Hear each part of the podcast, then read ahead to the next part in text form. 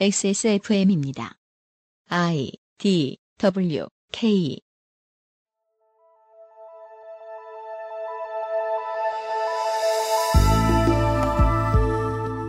미디어와 인간의 협력과 반목의 역사. 문학인 오늘은 어떤 얘기를 들려주실 겁니까? 문자 얘기입니다. 문자 이야기입니다. 보내시는 그것까지 포함입니다. 그것은 알기 싫다는 용산의 숨은 보석 컴스테이션 에어비타 더스트 제로 이탈리아에서 온 케이크 라파스체리아 액세스몰 음향기기 섹션에서 도와주고 있습니다.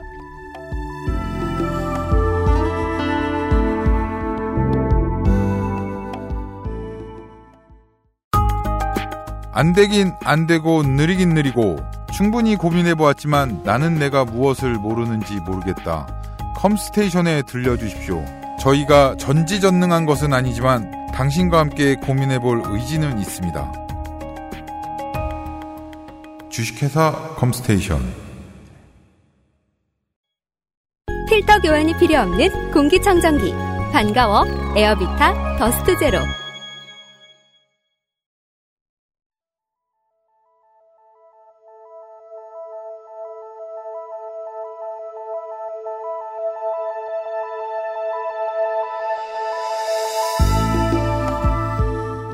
기본 교양 매체와 감각의 인해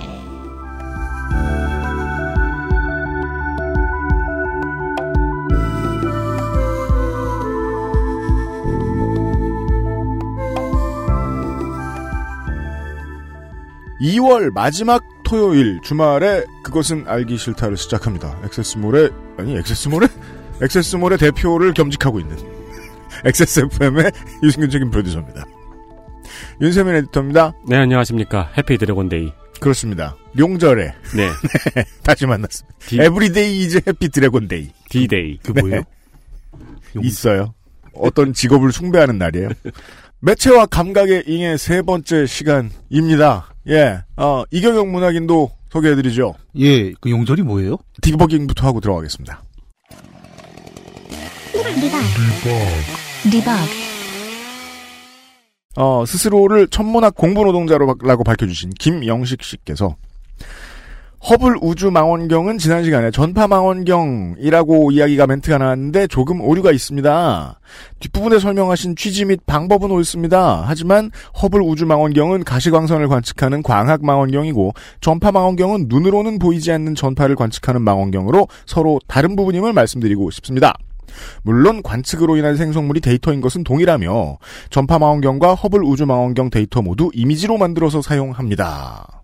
라는 설명을 들었는데도 알듯 말듯한 설명을 해주신 분들이 김영식 씨 외에도 많았습니다. 감사합니다. 감사합니다. 네. 전파를 말하려고 한 건 아니었는데 어쩌다가 저도 듣고 깜짝 놀랐습니다. 아, 우리가 그래서 녹음 전에 이 얘기를 하고 시작했죠. 예.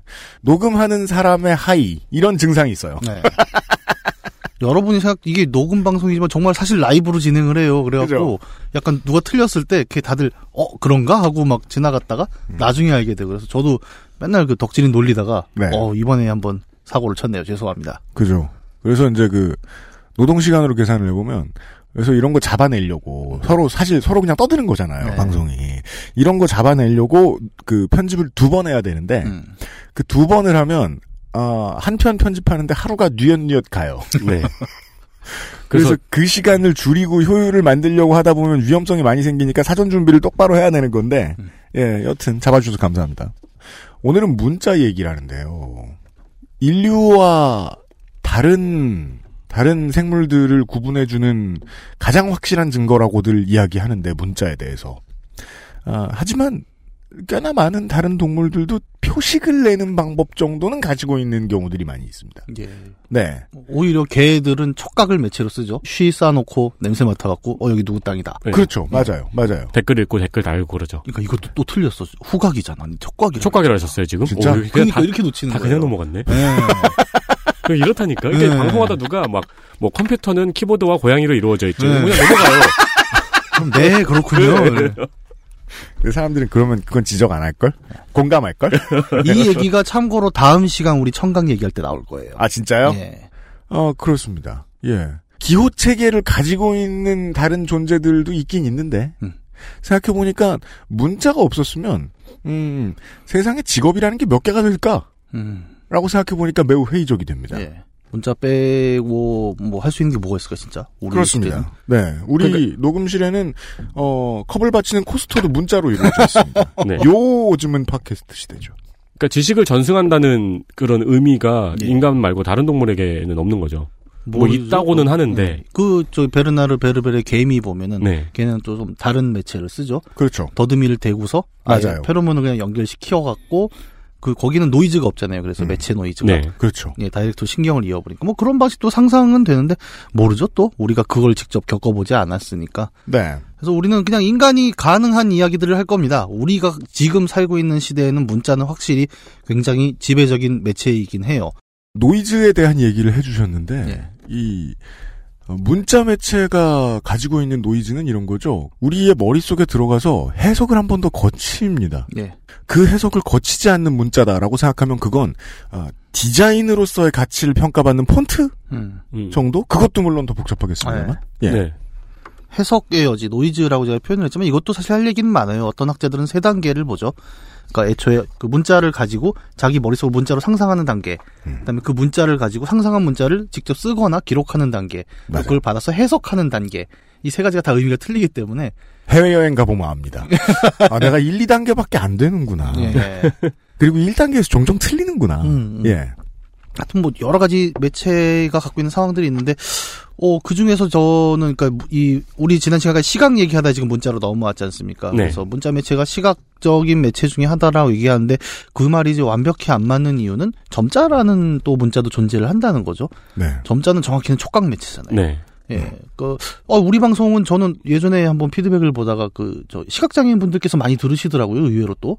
아, 네, 그럼요. 예, 네. 그런 피드백을 보면서 아 이게 또 이런 부분을 더 신경을 써야겠구나 하는 생각 그때 처음 했었어요. 저는 이제 이런 매체를 그때 처음 겪었으니까 작년쯤에 네. 음. 그러면서 이 문자 매체 보면서도 아 문자가 100% 시각 매체만은 아니구나라는 얘기는 좀 깔고 들어가야겠다. 음. 그러니까 일종의 기호 체계지 그것이 뭐 시각으로 한 90% 발현이 되지만 또 시각 아닌 걸로도 분명히 발현되는 부분이 있구나. 네. 요 얘기는 좀 전제로 하고 가야겠다. 매체와 감각의 잉해에서 이 등장하는 모든 매체에 대해서는 우리의 감각이 이걸 어떻게 받아들이는가를 상상해 주시면서 들으시는 게 제일 좋을 것입니다. 네. 네.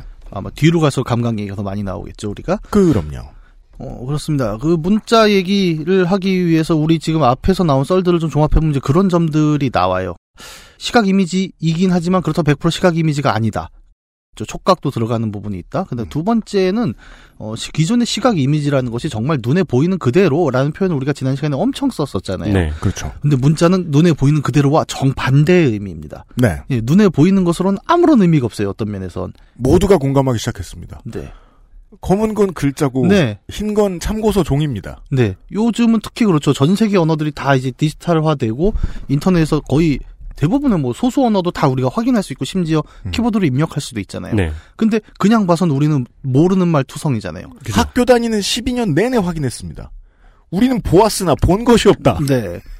일본어나 영어를 봤을 때는 이- 혹은 한자를 봤을 때는 이게 어떤 식으로 문자겠거나라고 싶은데 음. 그 사우디아라비아 국기나 태국 같은 거는 이게 어디서부터 어디까지가 문자지? 예, 정확히 예. 모르죠. 그거는 이제 멀리 서로 서로 멀리 떨어져 있는 문화권마다 그런 생각을 하겠죠. 저는 가까이 있는데도 불구하고 일본 글자를 보면 아무 생각이 없습니다. 예. 그- 수- 숨이 콱 막혀 진짜. 예, 그 윤세민이 태국어 볼 때하고 같은 느낌을 받습니다. 요새는 그 인터넷 밈 중에 구자라트어인가 하여튼 거기도 약간 안 알려진 언어인데 네. 그렇게 꼬불꼬불한 언어로 이렇게 잘 쓰면 한글로 하 우리는 한글이 익숙하니까 아, 그거 뭔지 알아. 네 엉덩이 더러워로 보이는 아, 네, 네. 그거 있어요. 사람들이 막 써놓고 막 네, 그러더라고요. 그 어느 나라 언어인지 모르겠는데 네. 네. 그게 그, 저, 알파벳이랑 숫자로 뒤집어서 개새끼 쓰는 거하고 비슷한. 네, 네. 네. 한글도 그거 많이 하죠. 댕댕이. 네. 괄도 내낸이 나왔잖아요. 상품으로. 말하면 안 되는데, 되게 비싸더라. 그거 되게 맵대요. 네. 이게 무슨 얘기냐. 문자 매체를 시각만으로 해석했을 때 나온 현상. 네. 예. 그게 그러니까 댕댕이라고 써도 이제는 어, 우리가 멍멍이에서 파생됐구나를 대충 유추를 하고 네. 그 댕- 아예 이제는 광고에 그냥 댕댕이 간식이라고 나오죠. 네. 네. 그 눈에 보이는 게 절대 그대로가 아니라는 겁니다. 굉장히 두터운 맥락과 그 맥락이 켜켜이 쌓인 기호 체계 속에서 해석과 해석으로 이어지는 것이 문자 매체고 그렇군요. 그래서 제가 시각 매체 얘기할 때 문자 얘기를 일부러 빼놨었어요. 오늘 음. 따로 한 회를 음. 하려고. 네. 그래서 오늘은 그 문자 얘기를 좀 해보도록 하죠. 그럽시다. 먼저 두 가지가 크게 얘기가 나올 텐데 하나는 이제 매체가 제가 갖고 있는 형이상학이라고 하죠. 도대체 그 문자가 기호로 어떤 의미냐. 음. 그 문자 뒤에 예를 들어 대표적인 게 그렇습니다. 사랑 얘기 많이 하죠. 음. 문자로 사랑 써 있습니다. 그러면 이 사랑이라는 게 눈으로 보일 수 있는 이미지는 아니지만 음. 우리는 문자라는 어떤 기호를 보고 눈으로 혹은 뭐 사랑이란 말을 들으면서 네. 아 저것이 사랑이야 이게 우리 사회가 일종의 합의한 어떤 개념이 하나 있다는 거잖아요. 음. 그것이 이제 기록된다라고 하죠 문자로서 그러면서 이제 어, 타인에게 전달되고 또 다음 세대에게 전수가 되는 과정을 갖게 됩니다. 그러면 이게 언제부터 시작이 됐냐? 뭐 그거 찾아보면 제가 또 역사학자는 아니지만 예 음. 대충 이제 크게 두 가지인 것 같아요. 서양 쪽 오리엔트 쪽에서는 쇠기 문자 얘기하죠. 네. 옛날에는 이거를 설형 문자라고 했었죠. 맞아요. 서령 문자는 뭐예요? 쇠기를 설이라 그래요. 쇠기 아, 설자인데 그래요? 그 쇠기 모양이니까 설형이죠. 음. 그 옛날 아저씨들은 설형 문자, 요즘은 또 한글로 다 바뀌죠. 네. 그래서 이제 쇠기 문자라고 하고 비슷한 게 그겁니다. 요즘은 구석기, 신석기라고 안 하더라고요. 뗀석기, 간석기라고. 아 맞아요. 음, 네. 네. 맞아요. 바뀌기 시작했죠. 예, 음, 그- 바뀌었죠. 음. 뭐 여담인데 또 화학기호도 다 바뀌었어요. 이제 나트륨이라는 단어 안 쓰더라고요. 소디엄. 네, 소디움이라고 하죠. 오. 네. 예, 게르만도 저마늄이라고 하고 많이 바뀌었습니다. 네. 아, 이 얘기가 한- 중요한 건 아니었고요. 음. 어, 서양에서는 이제 쇠기 문자를 보통 이제 그 대부분의 문자 갖고 있는 원형이라고 치고 있고 네. 동양에서는 그 갑골문이라고 하죠. 네. 그 갑골문을 이제 한자의 원형이라고 좀 치고 있습니다. 쇠기 문자 같은 경우에는 기록을 찾아보면 이제 그런 얘기를 많이 합니다. 제사를 지내잖아요, 옛날에. 음. 그러면 어, 뭐 그때도 지금 비슷합니다. 그러니까 누가 헌금을 많이 했느냐는 굉장히 중요한 이슈죠. 그래서 음. 뭐 어디 마을 사는 바울 씨가 음. 이번에 소 네 마리를 냈다. 그러면은 음. 그거를 그냥 말로 하는 게 아니잖아요. 또 기록을 남겨놔야 될 거 아닙니까? 그러면 음. 처음에 어떻게 했어요? 뭐 소 머리를 뭐 네 개를 그렸거나 네, 네. 뭐 이런 식으로 기록을 했겠죠. 가계부 가계부는 살림의 영역이자 경영의 영역이에요. 네. 네. 요즘에는 좀 드물겠지만 옛날에는 시골 장터 가시면은 예. 뭐 할머니들이 예. 이렇게 외상한 거를 벽에다가 그림으로 이렇게 기록해 놓으시는 경우들이 있었잖아요. 예. 외상을 긋는다고 하죠. 그래서 네, 네. 벽 기둥 이렇게 찍찍찍찍. 그래서 그 정육점에 가면 이렇게 뼈에다가 의상을 그 아, 그게 갑골. 갑골 문자. 아니, 근데 지금도 웬만한 가게들 가면은 조금 높으면은 외상은 이제 벽에 잘 적어 놓는 경우들이 네, 많더라고요. 네, 네, 네. 자주 오는 단골이니까 니들도 봐라라는 의미에서. 가끔 이제 텔레비에서 이제 시골에 있는 장터 할머니 댁 가면은 그 글을 못 배우신 분이 음. 예를 들어 계란집에서 얼마를 꺼갔다 그러면 음. 이제 계란을 그려놓고 예. 옆에 뭐 짝대기를 몇 개 해놓고 막 이런 식으로 벽에다 낙서해 놓으시는 것들을 텔레비에서 본 적이 있거든요. 네. 이모티콘이죠. 그렇게 뭐 숫자를 세는 용도로 이제 시작이 됐고 이게 나중에 이제 페니키아 문명이 넘어가면은 요 쐐기 문자가 알파벳의, 알파벳의 원형으로 원형. 네. 나타납니다. 음. 페니키아는 뭐 우리가 여기서 길게 얘기할 건 없지만 이제 음. 좀 해상 문명에 가까웠어요. 네. 그러니까 뭐 오리엔트에서도 이제 그 지중해 면에 닿아 있는 도시들이 주로 이제 북아프리카나 지중해 연안을 따라가면서 당시 가나안이라고 부르던. 네 맞습니다. 네. 상업 식민지들을 여기저기 만들고 음. 근데 상업 식민지니까 이제 배 타고 물건 왔다 갔다 하는 걸 거 아니에요. 네. 음. 이때 무역도 웃겨요. 그러니까 어디 저기 좀 잘 모르는 부족이랑 무역할 때는 서로 블라인드 무역을 하는 게 음. 원주민들이 자기네 상품을 해안에 놓고 이렇게 나가서 지켜보면 이 상인들이 와서 야 이거면 우리가 얼마에 줄 것 같아 하고 금이나 화폐를 거기다 놓고 바꿔가는 뭐 이런 식으로 무역을 했는데 그 원주민은 왜 숨어있죠? 뭐, 그 부끄러워서? 제가 그건 뭐 자세히는 모르겠습니다. 그냥 얘기만 들었어요. 저도. 어, 어, 직거래를 지향하는. 그런 얘기들 하더라고요. 그 규약이라 그런 류의 규약, 그 블라인드 무역의 규약이라는 게 생겨난 이유가 만났을 때 대화를 하다가 뭐가 안 맞으면 싸움이 나는 아, 것을 그럴 수도 있죠. 그게 이제 가장 쓸모없는 손해라고 네. 생각한 거죠. 음. 상인들 입장에서는. 예. 근데 잘 모르겠으니까 일단 옛날에는 무역이란 곧 병장기와 함께하는 것이라고 생각을 네. 했으니까 일단 칼들은 차고 있는데 네. 서로 이제 그 뭐 수화로 얘기하고 말로 얘기했다가 이쪽에서는 사랑한다 그랬는데 저쪽에서는 야이 미친놈아로 들려가지고 아. 예 싸웠을 수 있다.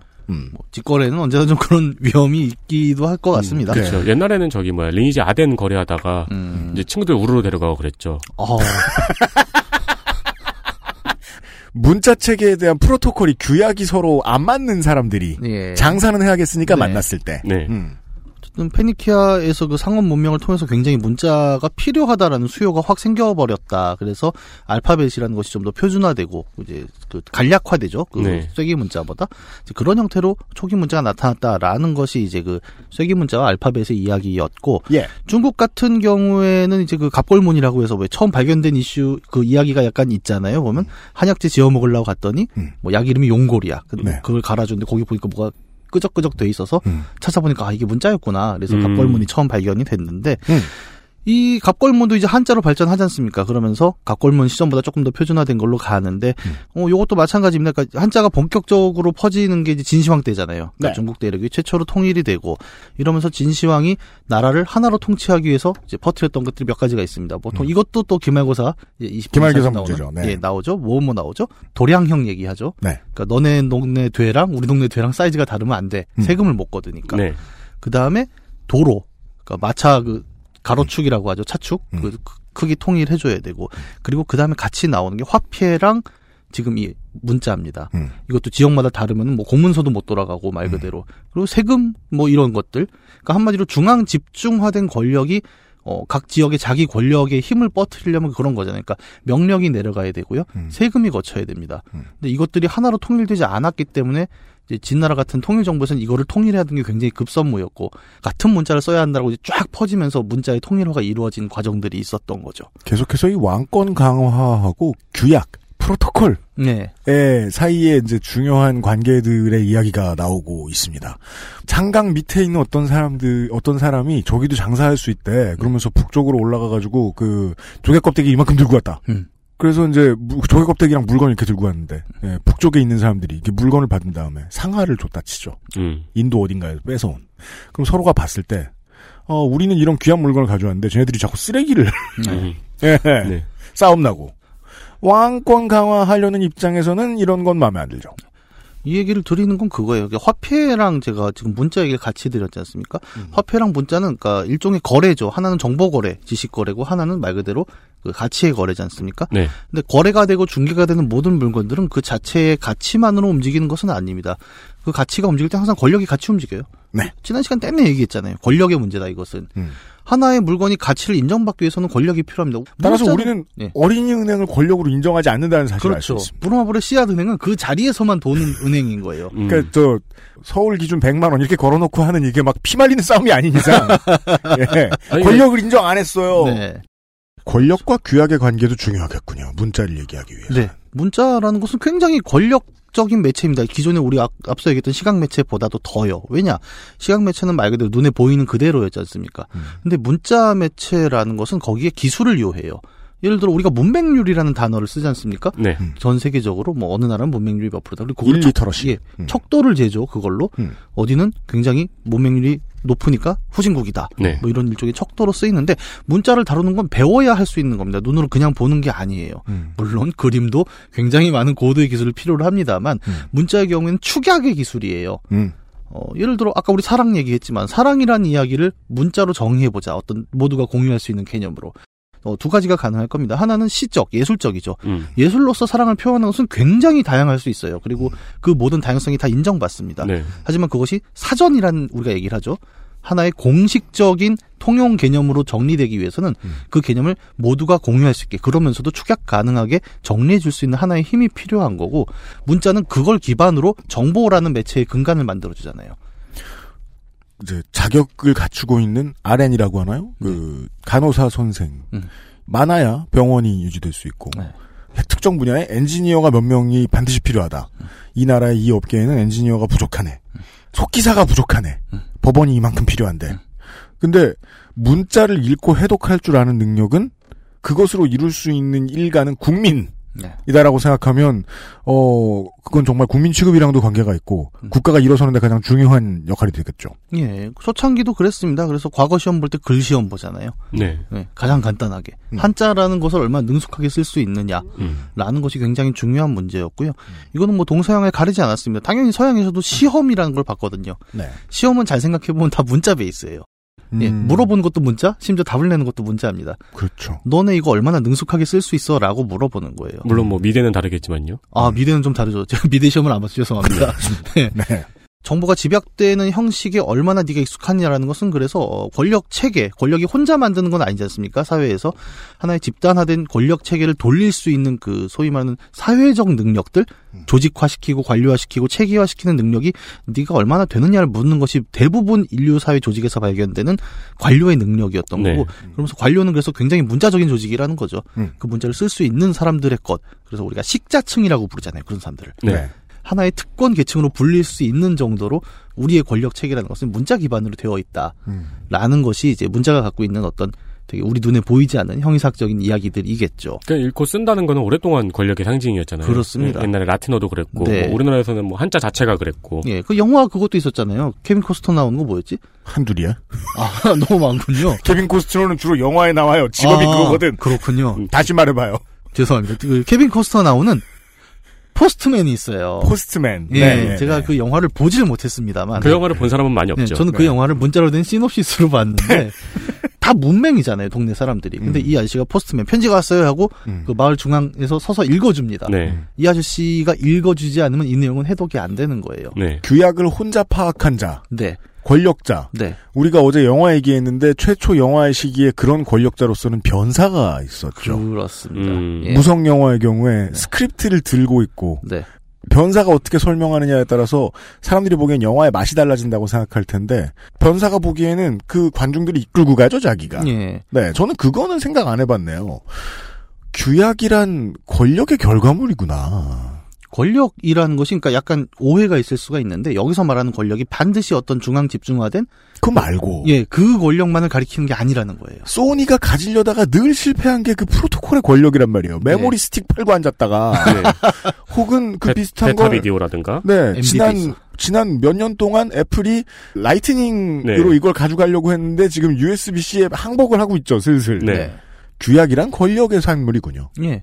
예. 그 얘기는 사실 뭐 표준 부품 시대부터 가는 거죠. 그러니까 음. 나사 못을 깎는데 이 빗금을 얼마로 할 거냐가 통일되지 않았으면은 모든 그 하청과 외주화 이 작업들이 불가능해지거든요. 그렇죠. 나사 사러 가려면 진짜 유식해야 됩니다. 네.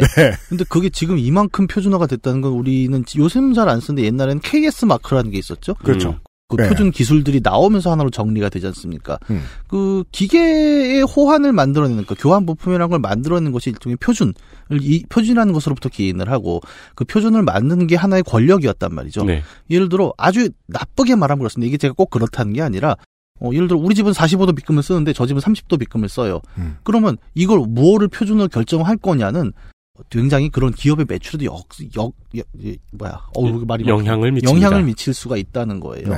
그런 점에서 이게 그러니까 의도적으로 반드시 이랬다라고 얘기 드리는 것이 아니라 어떤 선택을 하던 간에 사회적으로 경제적으로 사람들에게 영향을 미칠 수밖에 없다는 점에서 음흠. 대부분의 표준은 권력일 수밖에 없는 네. 거고요. 그렇습니다.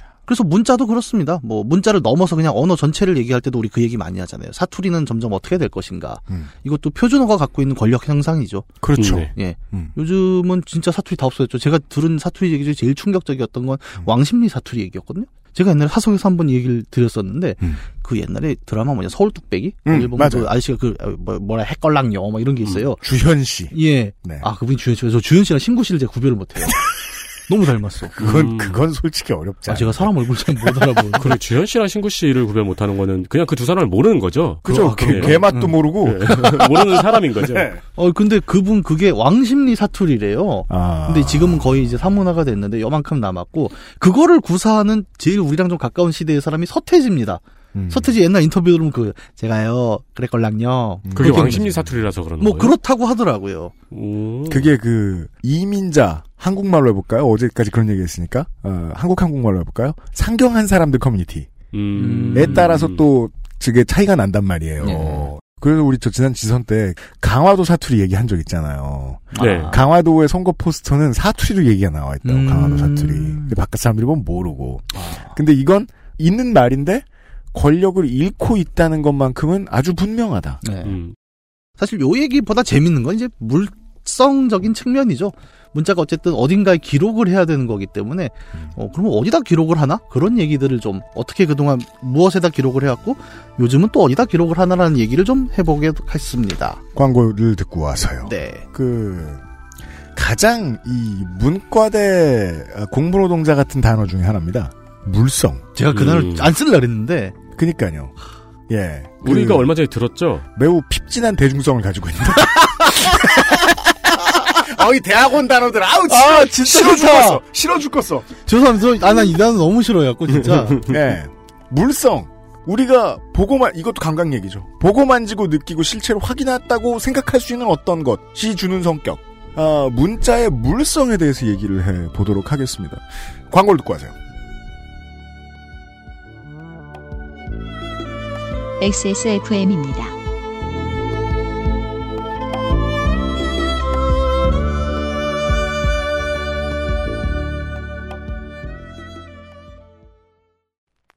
Maestro pasticcere.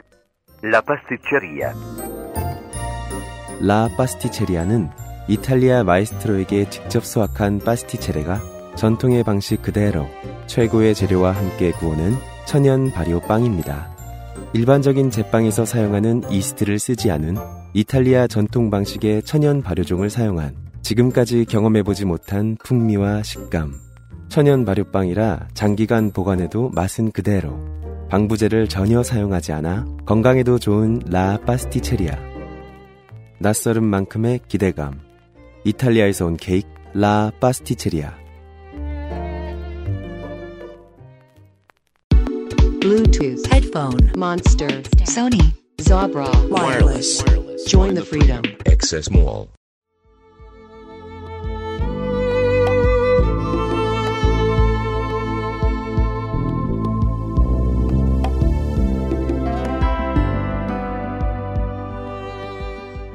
매체와 감각의 행의 세 번째, 문자 매체에 대한 이야기입니다. 문자 매체라고 말하면 여기에서 물성이 생략돼 있습니다. 왜냐하면 문자는 우리 머릿속에도 있고 마음속에도 있고 종이 네. 위에도 있고 태블릿 위에도 있거든요. 네. 문자는 그냥 물성을 안 갖고 예, 있습니다. 맞습니다. 그 물성에 대해서 이야기를 해 볼 겁니다. 어릴 때 우리 머릿속에 있는 아, 가장 확실한 문자 매체의 물성은 받아쓰기 공책 남은 곳에 쓸 수 있는 아무 글자. 그래서 연필의 흑연이 반짝반짝거리는 것과 함께 존재하는 어떤 음. 음. 느낌. 그런 것이었습니다. 네.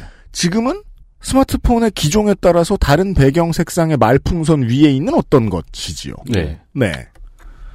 아, 물성이라는 단어를 어떻게든 피하려고 했는데 쓰게 되네요. 뭐 딱딱한 얘기를 하려는 건 아니고요. 그러니까 실제로 아까 말씀하신 대로 되게 그냥 우리 머릿속 어딘가에만 떠돌던 문자는 어떻게든 우리가 느끼는 방식으로는 어딘가에 누- 눈으로 보든 손으로 만지든 뭐 냄새를 맡을 수는 없겠죠 문자에. 하여튼 뭔가 그런 감각으로 우리가 파악을 해야 되는 것이고. 예를 들어 뭐, 뭐 돌잔치, 예. 뭐 baby shower, bridal shower 음. 이런 거 할 때 쓰는 풍선 같은 거 요즘 많이 팔잖아요. 예. happy birthday 네. 이거. 네. 진정한 물성을 가진 글자들이죠. 왜냐면 그거 그 A자 잘못 사면 happy birthday가 네, 될거 그- 아닙니까? 옛날 그 예. 저기 만화가 김진태 씨 만화 시민 쾌걸조로 시민 네. 쾌걸을 보면은 두둥 박사라고 있어요. 그, 그 항상 등장할 때면 두둥 하고 나오죠 만화 그 효과음들. 네. 근데 이분은 어깨에다 두둥 하고 달고 나와요. 항상 등장할 때 이렇게 두둥 하고 따라오는 거죠. 이제 그런 저 문자가 도대체 어디에 기록되고 어떻게 우리에게 들어오지?라는 그런 얘기를 좀 해보려고 하는 겁니다. 아 그거 KT 회장님이네. 직원들 머리에 이렇게 아, 황창규 짱 두둥 회장님이구만. 네, 두- 아 그러네. 그렇게 또 이어지는구나. 문자는 권력이요. 네. 그 처음으로 문자를 어디다 기록했을까라는 기록을 찾아보면 대부분 이제 점토판 얘기를 많이 합니다. 뭐 네. 아까 용뼈도 얘기했지만 동양에선 보통은 점토판에 이제 말 그대로 말랑말랑한 점토판에다가 뭔가를 막 새겨놓고 음. 그걸 말려놓으면은 오래 가잖아요. 네. 네. 먼지가 쌓여서 훅훅 털어도 그냥 그대로 남고. 음. 근데 이제 점토판의 경우에는 쌉니다. 아무 흙이나 그냥 체에 한번 걸러갖고 물에만 반죽해 놓으면은 네. 바로 쓸 수가 네. 있는 거고요.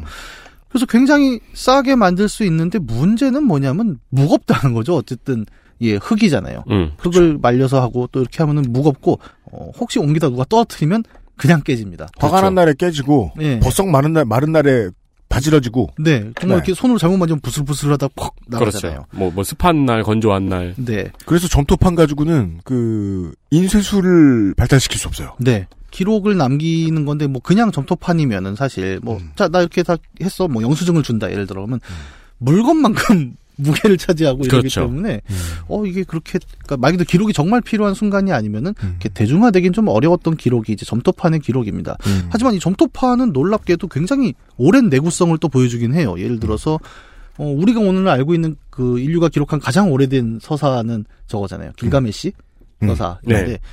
길가메시 서사시. 수메르 왕조 초기 전설 속의 왕 길가메시를 노래한 서사시.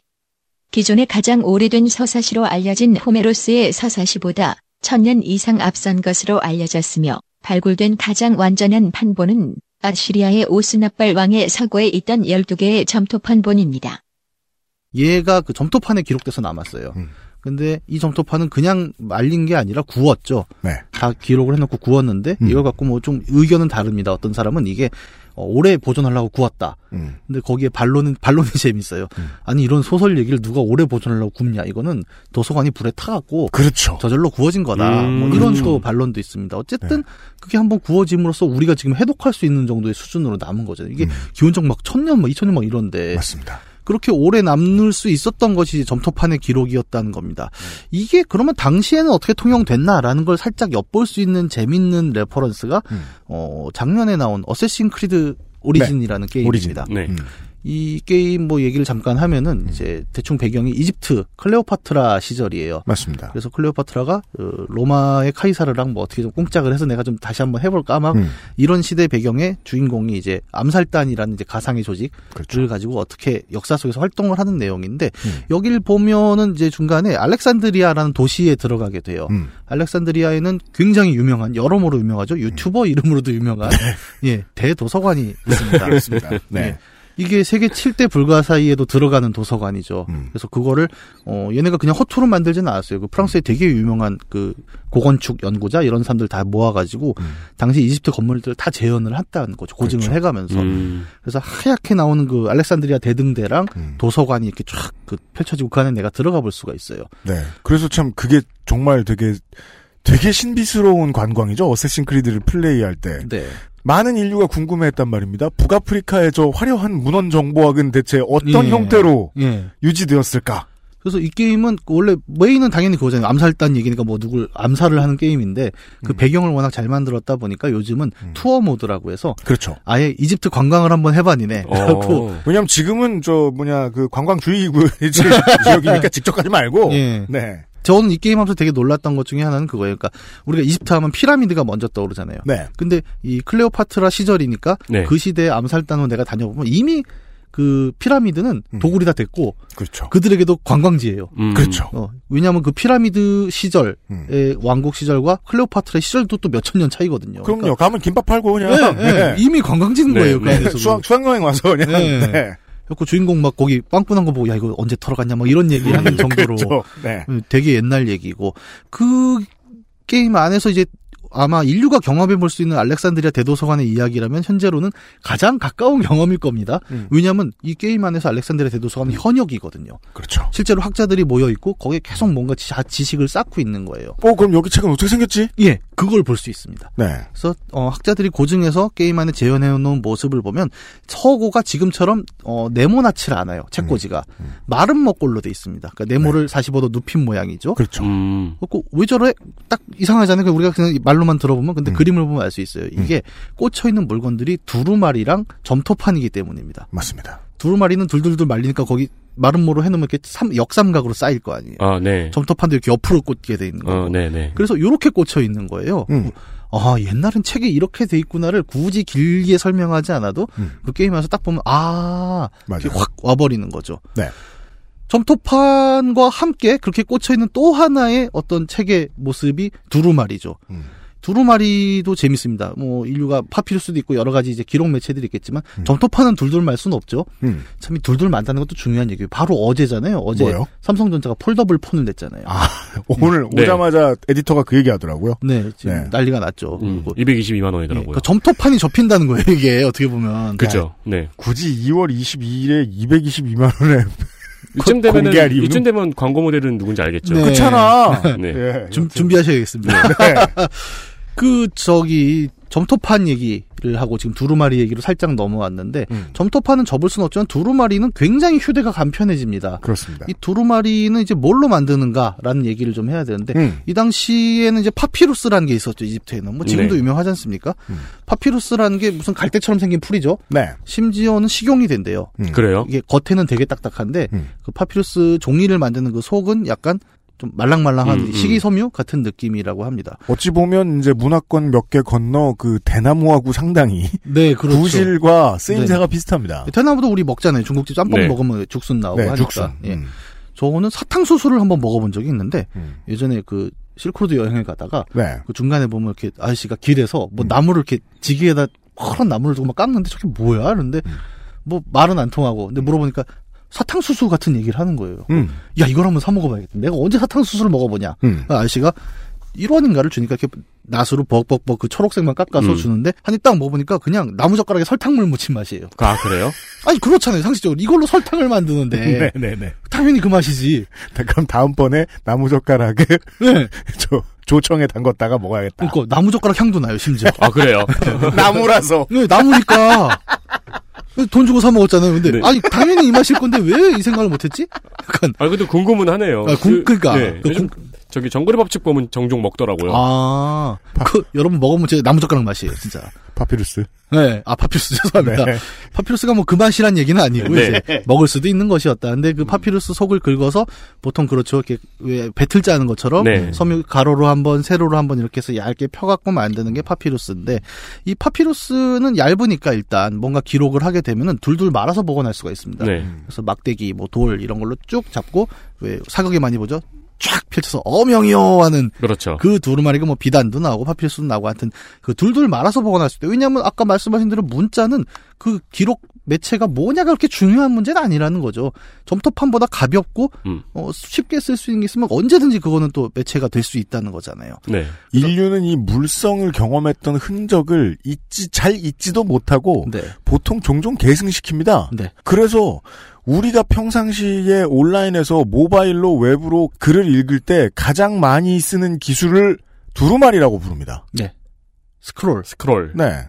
지금도 마우스 가운데 보면은 두루마리 버튼이 하나 있죠. 네. 그래서 위로 스크롤, 아래로 스크롤 계속 우리 세대는 마우스로 얘기하죠. 네. 모바일 세대는 엄지죠. 네. 그 네. 예- 옛날에 볼펜 두 개가 붙어 있는 볼펜들이 있었잖아요. 네. 빨간색하고 까만색. 깜지 쓸 때 최고죠. 네, 근데 이 볼펜 두 개가 붙어 있는 볼펜인데 이 붙어 있으니까 이렇게 가- 약간 길어지잖아요. 예. 거기에 영어 단어 같은 게 아, 적혀 있는. 볼펜이 있었어요. 예. 두루마리로. 영어 단어, 그 다음에 상용 한자 이런 네, 거. 네, 네. 그래서 그거 뽑고 커닝 페이퍼 넣었죠. 그죠? 스크롤해서 보곤 했죠. 네, 네. 네. 그 스크롤이 이 두루마리 이야기입니다. 네. 두루마리의 스크롤이라는 것은 그래서 어, 되게 어떻게 보면 지금은 현대어로 바뀌었죠. 그러니까 마우스나 뭐 태블릿의 터치 스크롤 같은 형태로 바뀌었지만 태블릿도 바뀌었고요. 네. 이런 스크롤이라는 용어는 굉장히 옛날이죠. 그러니까 소위 말하는 뒤에 얘기하겠지만 책의 형태가 나오기 전에 문서였기 때문에 네. 일종의 신비스러운 뭔가로 남아요. 그래서 음. 되게 보면 마법들이 스크롤로 많이 나옵니다. 게임 같은 데. 그쵸. 맞아요. 스크롤을 뭐 찢으면서 마법을 예, 쓰거나. 그렇습니다. 이거의 대표적인 게 이게 나중에 책으로 넘어갈 때 나오는 게 디아블로 2에 보면은 음. town portal 스크롤과 음. 아이템 식별 스크롤이 음. 나와요. 네. Town portal은 이 스크롤을 탁 찢으면 이제 마을로 돌아가게 되는 거고 네. 아이템 식별은 내가 주운 아이템이 뭔지를 보여주는 건데 음. 이게 조금 더 진행을 하면은 바로 책을 팝니다. 음. 모은 스크롤을 책 안에 다 모아둘 수가 있어요. 음. 그럼 부피도 더 적게 차지하고 더 많은 양을 보관할 수 있게 한다. 디아블로 2에 나온 요 지점이 좀 이따 설명할 스크롤에서 책으로 바뀌는 지점이 어떻게 나오는 걸 되게 잘 보여주는 사례이기도 하거든요. 그렇겠습니다. 네. 그런 스크롤을 기준으로 만들면서 점토판보다 이제 가벼워지고 보관도 편해지고 유통도 쉬워집니다. 그리고 비슷한 시기에 동양에서 나오는 아주 유사한 스크롤의 형태가 죽간 혹은 목간이라고 부르는 거죠. 네. 죽간이나 목간은 많이 보셨을 겁니다. 그 요즘은 또 중국 사극들이 그걸 고증을 잘 해놓죠. 네. 그래서 왜 삼국지 같은 중국 사극 보면은 음. 이 시대에 종이가 나왔을 리 없다. 음. 혹은 종이가 들 쓰였다. 항상 목간 들고 나오고. 차라락. 네. 음. 손자병법도 목간으로 나오고. 그 음. 비슷한 알렉산드리아 도서관 같은 재현이 어디에 또 나오냐 영화에 영웅이란 영화에 보면은 네. 그 도서관 들어가는 장면 있죠. 도서관에서 칼싸움하는 장면이 음. 왜칼 휘두르면서 막 죽간 다 터지는 장면 있잖아요. 네. 음. 그게 도서관이잖아요. 음. 그 당시에 도서관도 다 이렇게 죽간 두루마리를 둘둘둘둘 모아서 쌓아놨다는 겁니다. 그래서 그 주간 보고 있을 때마다 그런 생각이 드는 거예요. 예나 지금이나 책은 라면 받침으로 짱이구나. 펴면 그만한 게 없어요. 뗄감도 되죠, 게다가. 네. 그 주간이나 목간은 근데 상대적으로 파피루스 같은 스크롤보다는 좀 무거웠죠. 두껍고요. 예, 목질이다 보니까. 그래서 뭐 주간으로 사람 때릴 수도 있고 그랬고 제일 웃긴 게 그 왜 한자 성어 중에 그 이제 남아 수도 고거서 뭐 요즘은 참 웃긴 말이 됐죠. 무슨 그렇습니다. 예. 어떤 사람이 그 책을 읽는다는 게 뭐 술에 다섯 권 분량을 음. 읽어야 된다. 근데 음. 이 목간이라는 걸 생각을 해보면 그렇죠. 예 사실은 별안 됐다. 아닌 얼마 안 거예요. 되죠. 네. 예. 그러니까 수레가 너무 컸을 경우만 제외. 그러니까 네. 수레가 컨테이너급. 그러니까 술에 막, 막 크레인을 옮기고 막 그런 게 아니라 아니, 그러니까 죽간을 이렇게 예를 들어 뭐 한 손으로 집을 만한 두께의 네. 죽간이 있었다면 거기에 써 있는 문자는 지금의 책 한 페이지도 안 되잖아요. 예. 그래서 음. 옛날 중국 고전들 보면 우리가 되게 어렵고 그 양도 많고 이래 보이지만 음. 글자 수 자체로 보면 얼마 안 돼요. 되게 재밌게도. 음. 사- 손자병법 그 처음 발견됐을 때도 그 주간 몇 개 모아놓으면 다 단어 자체가 몇 개 안 되는. 그래서 주석이 엄청 많아서 사실 어려운 거죠. 네. 선조들이 생각하는 글을 읽는 행위가 다 공부였다고 선조들이 생각했던 그런 고정관념대로라면 지금의 우리들은 더할 나위 없이 공부를 많이 하는 족속들입니다. 네. 네. 그렇죠. 네. 둘둘 많은 방식을 스크롤이라고 했지만 여기서 여담이지만 이제 한국 같은 경우에 그게 있어요. 책 권자 한자로 보면은 이 권자 모양이 되게 웃깁니다. 음. 약간 밑에 받침이 리을 비슷하게 뭘 둘둘 많은 모양이에요. 네. 그 권이 저 둘둘 많은 얘기를 하는 거거든요. 그한권 두 권 할 때. 그래서 요거 같은 단어 쓰는 게 권련이에요. 담배 음, 권련이 네. 네. 권련입니다. 한자는. 네, 근데 네, 우리가 그 연음하죠. 그것 때문에 권련이라고 바뀌고 둘둘 많은 것이 이제 어떤 책을 상징하는 단어였다는 거예요. 심지어 책 권자가 그걸로 나왔으니까. 음. 그러니까 이 둘둘 많은 감각이라는 거 이것도 우리가 책을 이야기하면서 같이 따라다니는 감각이었다는 거. 요 얘기도 한번 짚을 필요가 있고 한 번도 탈락한 적이 없네요. 현실의 시장에서. 돌돌 마는 개념은. 아 진짜로요? 네. 그렇네요. 음.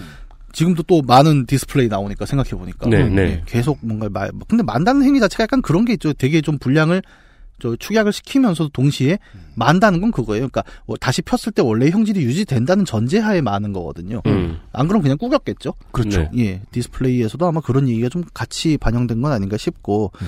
이 주간 같은 경우에는 굉장히 오랫 동안 이 양식이 영향을 미쳐요. 그러니까 어, 앞 세대의 어떤 형질, 물적 형질이라는 게 갖고 있는 속성들은 사실 바뀌어도 아까 말씀하신 대로 계속 이어지는 게 주간이 그렇잖아요. 나무를 길게 쪼개서 네. 거기다가 그 글자를 당연히 세로로 써야 되지 않습니까? 옆으로 이으니까. 네. 음. 옆으로 쭉 보니까. 그러면 어떻게 되느냐? 종이책이 나오잖아요. 네. 근데 옛날 한자로 쓴 종이책 다 세로로 써요. 그래서 음. 아니 근데 나무를 옆으로 해서 쓴 다음에 세로로 이으면 되잖아요. 이렇게 펼치는 것보다 네. 사람 팔이라는 아 게 이렇게 펼쳐야 되니까. 네, 이렇게라고 하면 안 되고 수직으로 쭉 펼치는 것보다 네. 수평으로 펼치는 게 훨씬 편하기 네, 때문에 파로마 하듯이 펼쳐야 되니까. 파로마 예 그거죠. 이게 중요한 얘기입니다. 네. 인간의 신체에 맞게 네. 잡혀야 된다. 예. 이거는 뭐 모바일 개발자들 다 고민하고 앉았는 예, 문제입니다. 똑같은 문제예요. 네. 그러니까 UX라고 부르는 그게 네. 사실은 주간 사용자 환경. 예, 주간 시절부터 계속 이어지는 거거든요. 네. 근데 심지어 주간이 세로로 쓰고 이렇게 옆으로 핀다라는 개념에 익숙해지다 보니까 그 다음에 종이로 나온 책이 굳이 그럴 필요가 없으면서도 뭐 지금도 일본은 세로 쓰기를 하고 있거든요. 그죠. 일종의 전통이 된 거죠. 네. 그리고 그 전통이란 거는 심지어 물적 양식이 바뀌었음에도 불구하고 쉽게 바뀌지 않습니다. 왜? 그게 모두가 익숙하니까요. 우리도 어릴 적에 세로로 쓴 책들이 있었죠. 부, 예, 모님이. 보시던 책들 같은 거 보면은. 예. 보면 저도 집에 저기 아버지 보시던 책 보면 세로 쓰기로 돼 있는 게 아직도 있고요. 네. 맞아요. 예. 요즘은 많이 바- 우리나라가 신문이 세로 쓰기에서 바뀐 것도 그렇게 오래전 얘기가 아닙니다. 네, 네. 그래서 그 일본 갔더니 조상님 만나러 온 기분인 거예요. 패션 잡지인데 세로로 써 있어. 아. 음, 뭐죠? 아빠 보던 건가? 아니, 근데 일본 가서 책을 펼쳐봤단 말이에요. 그것도 신기하다. 그 서점 구경도 아, 재밌어요. 이제 주간 두루마리 이런 형태를 얘기를 한 거는 우리가 오늘날 문자 매체의 사실상 표준 규격이라고 부르는 책이라는 형태가 나오기 전에 문자 기록 방식들을 얘기하기 위해서였죠. 이 책이라는 것이 나오는 시점부터 얘들은 이제 한꺼풀 밀려나가게 됩니다. 우리가 어, 초기 책, 그러니까 코덱스라는 단어가 있습니다. 코덱스. 라틴어, 나무 토막에서 온 말로 로마에서 비롯한 사람이 손으로 쓴 낱장들을 묶어서 표지로 감싼 물건을 지칭합니다. 이후에 현대까지 통용되는 모든 책을 아우르는 말이기도 하지만 고문서 연구에서의 코덱스는 고대부터 중세까지의 필사본 책으로 개념을 한정합니다. 보통 옛날 판타지 게임이나 이런 걸 해보면은 좀 약간 그 되게 위대한 지식의 성전 뭐 네. 이런 개념으로 코덱스란 단어를 엄청 씁니다. 그렇습니다. 코덱스가 가리키는 것은 정확히 뭐냐면 뭔가 두터운 껍데기가 있고요. 네. 그 안에 마치 책처럼 음. 이렇게 몇 개의 페이지를 갖고 있는 뭐 금속판이라던가 음. 나무판 혹은 뭐 파피루스, 양피지 이런 것들이 쭉쭉쭉쭉 모여 있는 거예요. 이걸 요즘은 어디서 볼 수 있냐면 그 어린이용 책들에서 좀 볼 수 있습니다. 아, 물 장난할 때 물 장난할 때 쓰는 보면은 책. 예, 음. 방수로 되어 있는 무슨 쿠션 같은 건데 네, 네. 꼭 책처럼 이렇게 몇 장 넘길 수 있게 돼 음, 있죠. 음. 이것도 코덱스인 거예요. 아니면 헝겊책 같은 거. 헝겊책도 네. 있고요. 유아용품의 물성을 생각해 보니까요. 예. 지금의 아이들을 위해서 개발된 것들 중에는 그 책이 음.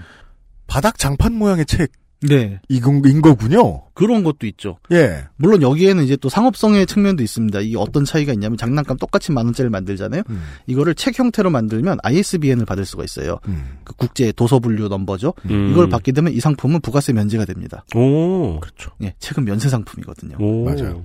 그래서 요즘은 뭐 껌도 책으로 나오고 막 그래요. 오, 신기하네요. 근데 10%가 빠지니까. 음. 이거 되게 장난감 회사들 보면 거의 ISBN 받으려고 많이들 하시죠. 음. 그런 점이 있고 그 코덱스라는 우리가 알고 있는 그 페이지를 넘어가는 뭔가의 형태가 종이가 등장하기 이전에 이미 나왔던 거고 네. 그 코덱스를 통해서 이제 그 다음에 파피루스가 바뀌고 거기에 종이가 들어가면서 이제 오늘날의 책이 나오게 되고 그 이전의 양식들보다 이게 굉장히 편하잖아요. 네. 뭔가 딱 묶여 있고 제일 중요한 건 한 페이지를 넘긴다라는 표현. 다시 말해서 두 페이지를 내가 양쪽에 놓고 볼 수 있다는 것. 그리고 네. 이것을 같은 면적이지 않습니까? 펼쳤을 때 무조건 두 페이지인데 하나하나 넘길 때마다 다음 내용이 같은 면적에서 계속 나오는 거예요. 네. 이게 정말 놀라운 거죠. 그렇죠. 기존에는 점토판 10개를 깔아놓고 혹은 두껍게 이렇게 막 음. 넘겨가면서 봤는데 음. 같은 면적에서 계속 넘어간다는 거예요. 네. 이때부터 어떤 그 물질적 한계를 넘어선 지식이라는 것이 그 같은 면적 하에서 연속적으로 가능해지는구나 하는 게 구현이 돼버리는 거죠. 태블릿의 충격이죠. 아니 이 많은 내용이 네. 코덱스의 효율이란 거는 현대 종이책까지도 계속 이어지고 있다는 거죠. 책이라는 단어를 얘기할 때 보통 이제 코덱스라는 단어와 함께 또 같이 쓰이는 단어가 이제 비블로스, 울티마 온라인, 울티마 온라인. 코덱스라는 단어가 가장 네. 그 실제로 가장 사람들이 많이 돌아다니는 그 울티마 네. 사이트가 울티마 아니 울티마 코덱스입니다. 네. 예. 그게 포에서 제 기억으로 저기 최후의 지식의 성전인가? 음. 거기 아, 거기 섬에 가면은 그 책을 가지고 뭐 수련하는 게 나와요. 음. 울티마 얘기를 나중에 할 수 있었으면 좋겠지만 그 울티마는 굉장히 히피적인 게임이거든요. 음. 나중에 한번 그 히피와 코덱스의 관계도 기회가 있으면 한번 얘기를 해볼 수 있으면 좋겠네요. 네. 어, 책 얘기를 계속 드리고 있고 코덱스라는 형태로 이제 책의 어떤 양식이 잡혔다면은 책을 가리키는 또 다른 단어로서 이제 비블로스라는 개념도 되게 중요할 것 같습니다. 네. 비블로스는 딱 들었을 때 느낌이 벌써 비슷한 단어가 하나 있죠. 책. 네. 우리가 알고 있는 가장 가까운 비블로스에 가까운 도서관. 단어는 어 아니요 도서관보다는 바이블 바이블에 가깝습니다. 바이블. 성경. 예. 음. 성경은 the book이죠. The book. 네. 예. 우리가 바이블이라고 부르는 것의 이제 용어가 이 비블로스인데요. 네. 비블로스라고 하면은 사람들이 어 성경의 유사성만 떠오르지만 이 단어는 파피루스를 그리스어로 읽은 겁니다. 음. 아, 그럼 파피루스가 비블로스가 되고 비블로스가 바이블이 된 거예요? 네, 그렇게 가는 거죠. 어, 그 그럼, 흐름이 있습니다. 그럼 파피루스는 바이블로도 변형이 됐고 페이퍼로도 변형이 된 거네요? 네, 그렇습니다. 그러니까 오. 같은 단어인 거예요, 사실은. 원, 그러네요. 원류를 따지자면. 근데 이 비블로스 같은 경우에 이 얘기를 드리는 이유는 저거예요. 그러니까 도시 이름이었습니다, 원래. 이것도 이제 그 뭐 오리엔트에서 또 지중해 닿아 있는 아까 얘기한 페니키아 문명의 도시 중에 하나였고요. 네. 어, 여기에 이제 주거래 상품이 파피루스였다고 하죠. 그래서 음. 파피루스의 도시로 표현이 됐던 거고 비블로스가 됩니다. 지금의 이름은 어, 인터넷을 검색해 보니까 게발이라고 하고 음. 이것도 어, 아랍어로는 주바일로 읽나 봐요. 음. 가보면 굉장히 좀 여러 문명들이 있더라고요. 로마 시대 유적도 있고 음. 페니키아 시대 유적도 그렇겠죠. 있고 예. 네. 저, 어, 이런 데 한번 가보고 싶은데 그니까 말이에요. 예.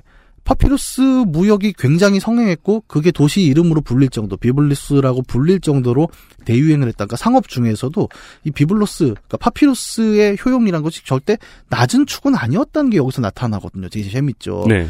그러니까 파피루스가 뭐 아까 제가 잠깐 먹을 수도 있다고 얘기했지만 이게 뭐 식량으로 유통이 됐겠습니까? 사실 뭐 뭐더도 먹을 거 많은데 뭐더 많은데요. 네. 그럼에도 불구하고 도대체 파피루스한 게그 유통의 중심, 그러니까 대명사가 될 정도 유통이 됐다는 건 뭘 얘기하는 걸까? 음. 라는 지점을 제가 여기서 이게 단, 뭐 당대 제 가장 중요한 상품이었다고 얘기하기는 좀 어려울 거예요. 음. 어, 그만한 근거는 없지만 음. 적어도 무역도시 대명사로서 비블루스가 올라왔다는 것은 어느 정도 우리가 음. 아, 이 당시에 우리가 아는 것 이상으로 이 기록이라는 것이 굉장히 좀 중요한 시대였구나. 라는 건 어느 정도는 유추할 수 있지 않나. 네. 그런 얘기가 좀 필요할 것 같다는 겁니다. 네. 기록이 중요했고 문자를 충분히 활발히 쓰던 시대라는 건 음. 규약이 있던 시절이라는 뜻이고 규약이 잘 잡혀 있다는 건 왕권이 확립이 되어 있거나 네. 국가가 잘 돌아가던 시절이었다는 뜻이고 국가가 잘 돌아갔으면 당연히 무역이 번성했을 거고 음. 무역이 번성하는 동안에 무역의 장터에서는 지식 산업이 사고 팔렸을 것이다. 네. 이제 기독교 사회에 들어오면서 이제 책이라는 것은 굉장히 좀 강한 푸시를 받습니다. 왜? 음. 기독교는 정말 문자적인 종교죠. 뭐 불경도 마찬가지지만 경전이라는 것을 중요시하는 종교가 대표적인 게 저는 기독교와 불교, 그 다음에 이슬람교라고 생각을 네. 해요. 안 그런 종교들도 있기 때문에. 음. 그 중에서도 특히 기독교는 유명합니다. 신약 같은 경우 어때요? 일단 구약은 토라라고 하죠. 음. 구약의 토라는 정말 문서 자체가 굉장히 좀 신성시에 가깝게 여겨지는 뭐 모세 오경부터 시작해서 네.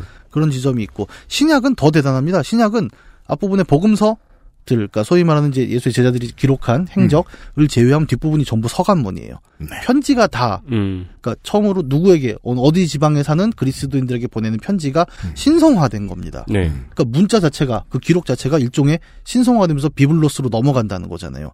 성경 경전 자체가 신성시 되면서 당연히 이걸 만드는 책을 만드는 일 자체가 성스러운 행위가 될 수밖에 없다는 음, 겁니다. 음. 음. 같은 내용은 불경에서도 나타나죠. 음. 불경 같은 데 보면 그렇잖아요. 그 목판 인쇄. 그러니까 네. 몽골이 쳐들어오는데 음. 팔만 대장경을 깎고 있었다는 겁니다. 네. 그렇죠. 네. 그게 정말 그냥 종교적인 종교에만 머무르는 행위도 아니었다는 거예요. 음. 굉장히 권력적인 행위였다는 거 그것도 몽골을 막을 수 있는 가장 좋은 방법이 뭐냐? 음.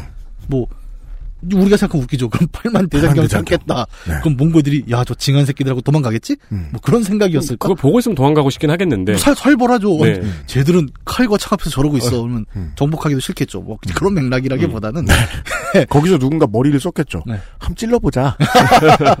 죽을지도 모르잖아. 네.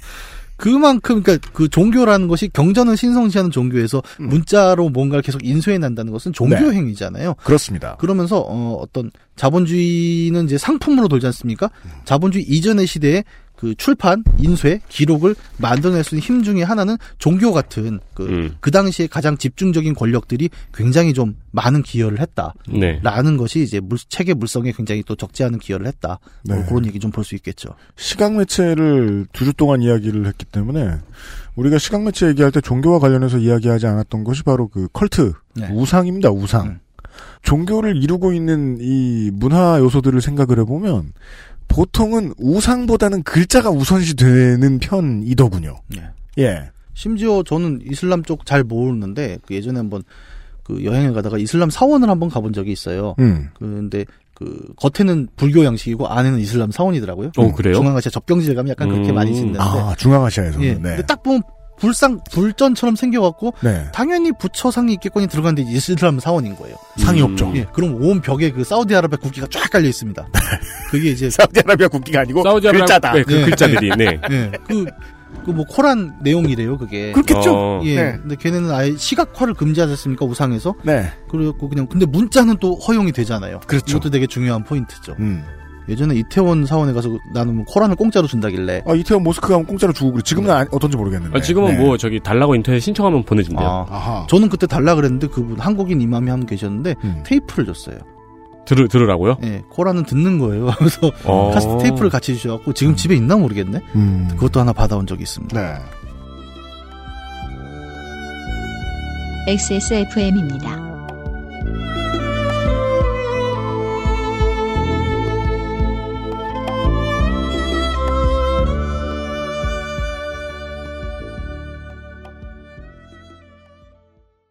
몇 주째 먼지구덩이에서 인사를 드리고 있습니다. 날씨가 이상한 게 뭐 한두 해째는 아닙니다만 올해는 특히 심한 것 같습니다. 가는 경우는 처음인 것 한치 같아요. 앞은 보이지 않는. 밖에 상태 보세요. 지금. 위제 켜보면은 이 얼굴이 그리고 지금 먼지구덩이에 갇혀 있습니다. 민감한 사람에게 미세먼지, 초미세먼지 서울시 매우 같은 나쁘고. 경우에는 아, 지금 아무것도 안 보여. 서울대교도 안 보여 지금.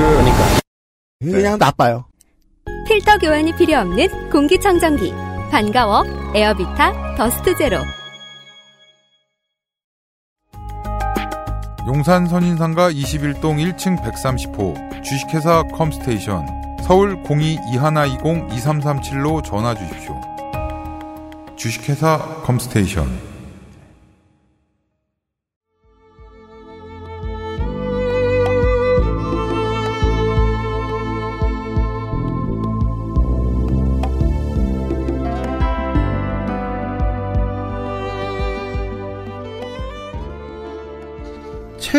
물성 얘기를 좀 했고 음. 어, 책이라는 것이 이제 말 그대로 페이지가 하나 묶였죠 이제 점토판, 파피루스 이런 것들이 음. 개별로 존재하다가 아까 스크롤 얘기도 잠깐 했지만 네. 개별로 존재하는 것보다 묶었을 때 지식이란 것은 더 강력해집니다. 실로 묶었더니. 네, 네. 제본이라고 하죠. 페이지가 실로 묶여서 책이 됐고 네. 이 책이라는 것도 또 혼자 존재하는 책은 없어요. 잘 보면 음. 우리가 요즘 책들도 보면 뒤에 보면은 사람들이 정말 안 읽는 부분이 있죠. 음. 찾아보기, 음, 참고문. 네, 네. 그걸 보면은 그 되게 중요하다고 저는 생각을 하는데 음. 이 책이 어느 지식 체계에서 어느 위치를 차지하고 있는가를 가장 잘 드러내는 지점이거든요. 저희가 그저께 그 얘기를 했죠. 음. 그래요. 그 지만원 씨의 주장이 어느 지식 체계에서 등장했는가. 그렇죠. 아, 네. 이 책도 한 권의 문제가 아니라 동시대에 어떤 지식 체계에서 함께 체계를 이루고 있는가라는 그 네. 체계성의 이야기를 할 수밖에 없고 이것을 이야기하기 위해서는 결국 어, 처음에 문자라는 기호 체계 음. 그것이 물성화되면서 페이지가 되고 책이 되고 이 책이 또 어디로 모여서 무엇을 만들었는가를 이야기해야 되는데 음. 그게 바로 도서관입니다. 네. 도서관이라고 하면 우리가 생각하는 그 도서관 얘기를 제가 드리려는 건 아닙니다. 조금 그림이 달라요. 어, 최초의 도서관 얘기를 한번 해보죠. 어, 이것도 뭐 정확하진 않습니다. 현재까지 추정하는 것으로는 이제 아시리아라는 고대 문명, 오리엔트 문명의 이제 아슈르바니팔 도서관이라는 것이 이제 BC 700년경에 아마도 최초로 세워진 도서관이 아닐까라고 추정을 하고 있습니다. 여기서 나온 게 그- 길가메시 서사시고, 예. 아프리카 서해안에 가면 어, 말리 문명이다. 팀벅투다 라고 예. 하는데 남은 게 없으니까 예, 확인이 뭐. 안 돼요. 그렇죠. 이건 뭐 아직까지 정확한 건 아닌데 현재까지 추정은 그렇다는 건데 음. 이 아슈르바니팔 도서관의 아슈르바니팔이 이제 왕 이름입니다. 음. 이 왕이 정말 책덕후였어요. 음. 그래서 동시에 존재하는 그 점토판들을 정말 열심히 모으고 안에서 기록을 하고 이랬죠. 네. 그래서 아까 얘기한 대로 길가메시 서사시도 여기서 발견이 됐어요. 불탄 채로 음. 딱딱해졌고 음. 그 다음에 아까 얘기한 알렉산드리아 대도서관이 이제 BC 300년경에 음. 나오고 약간 시대차가 있는 거죠. 요런 도서관들을 우리가 이야기를 하는데 그냥 이렇게 도서관이라고 얘기하면 사실 약간 혼동이 있을 수가 있습니다. 이 도서관들은 오늘날 우리가 알고 있는 그 public library, 음. 공공도서관, 시민도서관과는 조금 다른 의미예요. 이거를 좀 더 정확한 표현을 하자면 도서관이라는 단어보다 서장고 라는 표현이 서장고. 네, 좀 더 맞을 것 같습니다. 책을 보관하는 창고. 네, 그러면 그렇죠. 출입이 제한되겠네요. 그렇습니다. 음. 왜냐하면은 지금 이 책 우리가 앞에서 어떻게 만들어지는가 초기 책들이 어떻게 생겼나를 얘기를 했지만 그냥 딱 봐도 알죠. 이건 만드는데 정말 오래 걸립니다. 음. 주가는 나무를 쪼개고 그 나무 쪼개갖고 일일이 꼬매잖아요. 또 음. 실로 음. 그리고 파피루스도 보세요. 뭐 그 섬유를 불려갖고 가로로 세로로 이것도 일이고. 하기사 우리가 해인사에 갈때 네. 거기 있는 팔만 대장경을 하나 뽑아서 보고 와야지라는 마음으로 가지 않잖아요. 아 마 그건 목판이니까 그걸 굳이 뽑아서 보는 건 이제 인쇄공 음. 정도일 거고 네. 보통 이제 그때는 이제 이미 종이가 있었고 아 그렇죠, 그렇죠. 예, 인쇄하는 그 원판을 보는 네, 거라 네. 조금 개념은 다를 수 있겠습니다만은 어쨌든 그 점토판이란 것도 그렇습니다. 아까 얘기했죠. 누가 예를 들어 어, 아무나 열었어요. 그랬더니 음. 우리 아들 같이 막 10대들이 와갖고 음. 깨. 음. 깨. 이거는 어떻게 하냐는 겁니다. 담배불 붙이는데 써. 예. 예. 뭐 부- 비단 점토판뿐만이 아니라 예를 들어 풀이 나요. 뭐 음. 그 파피루스 잔뜩 쌓였는데. 네, 네. 근데 얘네는 뭐냐 우리 지난 시간에 왜 대량 생산 뭐 이런 얘기하면서 유일성 얘기 잠깐 했지 않습니까? 얘도 약간 유일하잖아요. 만드는데 오래 걸리니까. 책은 아직 유일합니다. 이때의 책은. 네, 이때 책이 유일한데 이게 날아가면 정말 난리가 나는 거예요. 음. 그러면 당연히 어떻게 합니까? 보안을 철저히 합니다. 네. 은행 원장도 똑같잖아요. 이거 누구나 막 와서 만지고 수정하면 안 돼. 음. 지식 이 당시에 지식으로서 유일했던 가장 효율적이었고 유일했던 도서관이라는 것은 음. 그래서 public library가 아니에요. 국가의 자산입니다. 지식이. 네. 이 지식이라는 것은 아까도 얘기했죠. 식자층들의 것이었고 음. 식자층들만이 수정할 수 있고 만질 수 있고 편집할 수 있는 권한이 있었던 거고 음. 따라서 굉장히 희귀하고 유일하게 다뤄져야만 했습니다. 음. 이래서 귀하기 권력이죠. 네. 네. 그 자체가 권력이기 때문에 사실 열어주고 싶지도 않았을 거예요. 네. 그래갖고 서장고라는 표현이 어울린다는 거는 어, 이것들이 외부에 이렇게 유출되는 것이 즐거운 일은 아닐 거다 당시 권력층들에게 음, 음. 그리고 그것은 어, 단순히 권력의 의지뿐만이 아니라 실제로 제작하는 과정도 굉장히 오래 걸릴 수밖에 없었고 또 그렇지 않습니까 필사라는 게 아무나 할 수 있는 일이 아니에요 네. 어, 단어를 알아야 되고 적절한 표현을 알아야 되고 심지어 앞서 누가 기록한 게 오타가 났으면 음. 고쳐야 됩니다 음. 그렇죠. 근데 그거 맥락을 모르는 그러니까 식자층이 아닌 사람들에게 쉽지 않은 일이란 말이죠 와가지고 막 자기 이름 쓰고 가. 물론 글자도 모르지. 네. 되게 폐쇄적인 형태일 수밖에 없었다는 거죠. 음. 이 얘기가 굉장히 잘 드러난 또 소설이 한 권 있습니다. 뭔데요? 그 움베르토 에코라는 기호학자죠, 원래는. 음. 근데 기호학자인데 소설 쓰는 걸 되게 좋아하셨습니다. 그래서 네.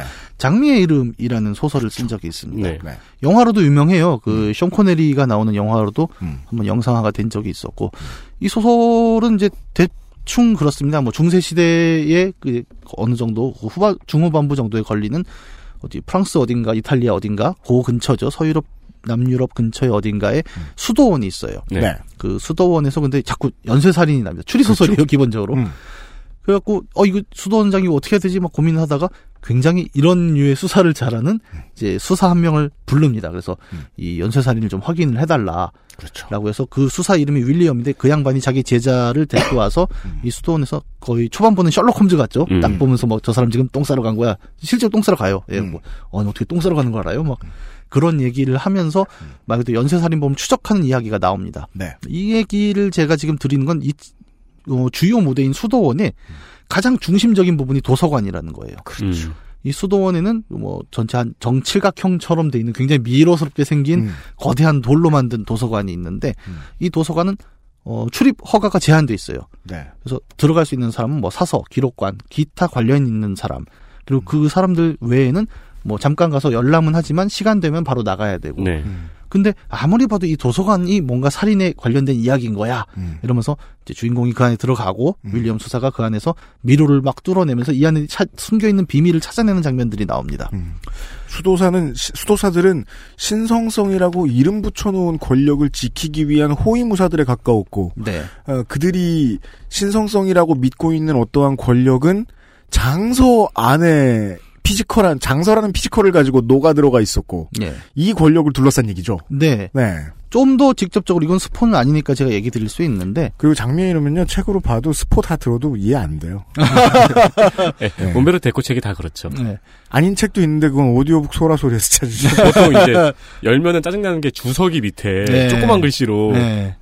영상으로 보셔도 뭐 저는 재밌다고 음. 생각하는데 뭐 그렇게 또 어려운 책도 아니에요. 사실 천천히 읽다 보면 되게 네. 재밌죠. 예. 네. skip skip 하면서 보면 됩니다. 음. 어쨌든 이 도서관 그리고 이 살인 사건에서 굉장히 중심에 자리하는 책이 한 권 있는데 그 아리스토텔레스가 지은 시학이라는 책입니다. 시학. 예. 시란 무엇인가라는 음. 요즘 말로 치면 이제 국문학과 뭐 기초 개론 같은 책이겠죠.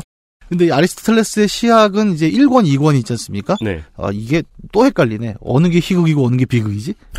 네, 맨날 까먹어. 그 질문을 고등학교 때 한 번 해보고 다시는 안 했습니다. 아, 저는 맨날 이게 자꾸 숫자를 까먹었고. 하여튼, 네. 한 권은 희극이고 한 권은 비극인데, 네. 네, 맞아요. 지금 남아있는 게 비극밖에 없어요, 우리한테. 음, 이 희극은 소실됐습니다. 음. 근데 이제 그 비극편에 보면 좀 그런 멘트가 있어요. 이게 나중에 뭐 희극편에서도 얘기하지만 뭐 이런 식의 살짝 언급이 있어갖고 음. 사람들이 그래 어딘가 있었는데 소신이 됐겠지? 라고 추정만 하는 책인데 장미의 이름에 보면 은 그걸 약간 역복원을 하죠. 음. 그래서 이런 내용일 거야. 희극 얘기가 있어. 근데 음.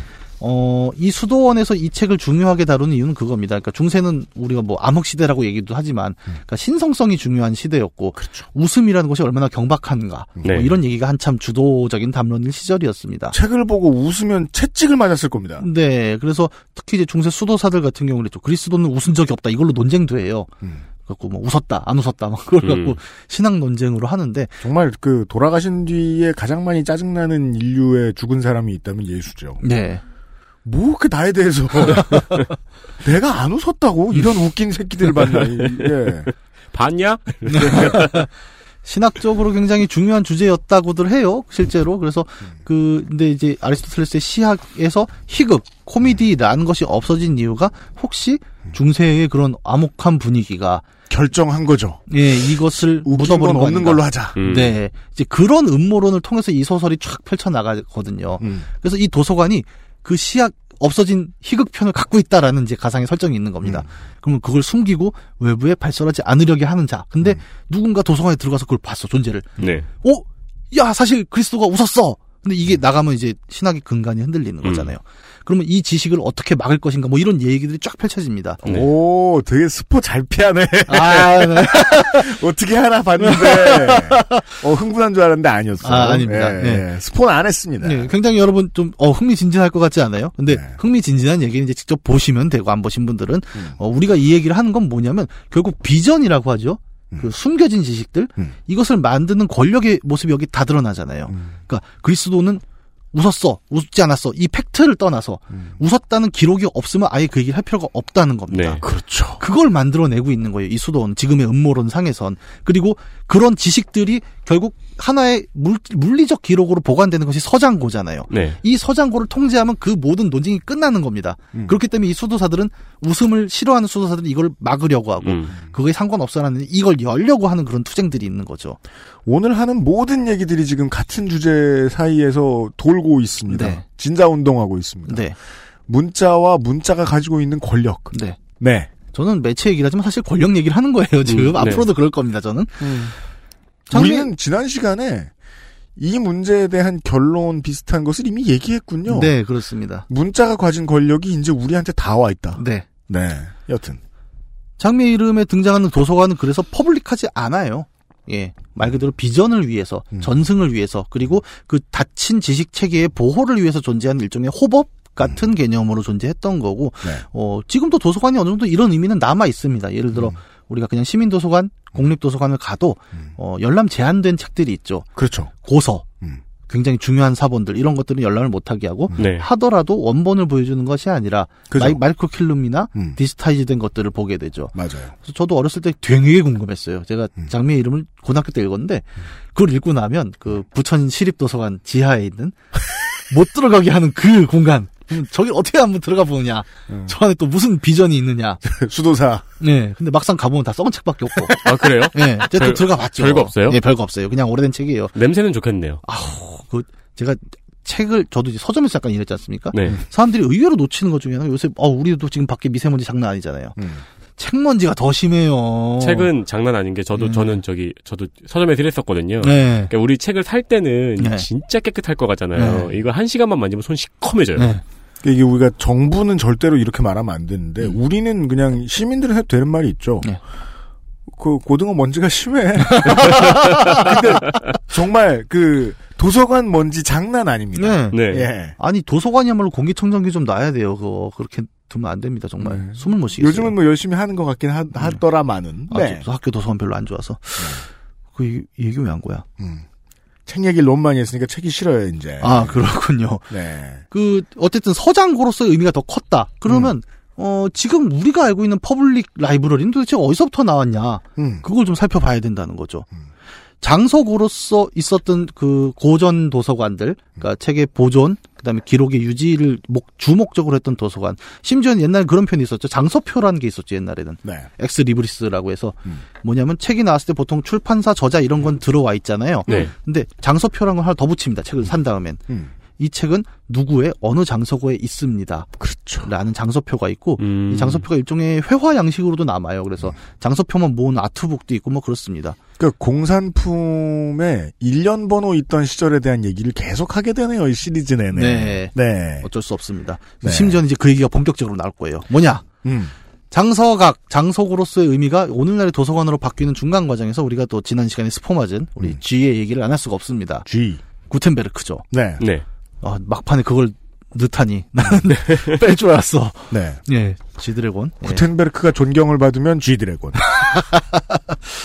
이 책이 대량으로 만들어지지 않습니까? 프레스라는 기술을 통해서 어 그냥 인쇄가 아니죠. 이 프레스라는 게 중요합니다. printing press죠. 정확히는 음. 압착을 시켜가지고 그러니까 그냥 목판이나 금속 활자가 아니라 압축 기술을 통해서 굉장히 깨끗하고 빠르게 네. 한 계산해 보면 15배 정도라고 하더라고요. 필사에 그 정도 속도로 책을 만들어낼 수 있게 되었다라는 그 대량 생산의 얘기. 다시 또 전편의 얘기죠. 대량 생산이 가능해지면서 어 책의 희귀성이 없어집니다. 우리 지난 시간에 유일성이 계속했죠. 그렇죠. 그 유일성이 책에서도 사라집니다. 네. 대량이 되면서. 그러면 또 똑같은 얘기를 또 하게 되는 거예요. 그러면 책이라는 게 대량 생산하려면 인쇄기도 필요하고 종이도 더 많이 필요하다. 공장도 필요하고 사람도 필요하다. 이거를 이 돈을 댈 수 있는 건 누구인가? 둘입니다. 또 뭐 신권이나 왕권 같은 중앙 권력이 있을 것이고 음. 새로 생긴 게 있죠. 상품에 의한 시장이라는 권력이 생기죠. 그렇죠. 소비자가 사게 되면 팔립니다. 네. 음. 그러면서 책은 상품으로서 대량 생산이 돼 있는 거죠. 네. 처음에 구텐베르크가 인쇄했던 건 성경이었습니다. 그게 오늘이에요. 아. 네. 1445년 오늘이에요. 우와. 어우, 막 이렇게 후광이 나네. 뉴스 아카이브 예 어, 스포였습니다. 네, 오늘 스포 많네요. 그 대량 생산된 책이라는 것은 이제 누군가가 대자본을 대거나 큰 네. 권력이 혹은 소비자의 needs에 의해서 만들어지게 됩니다.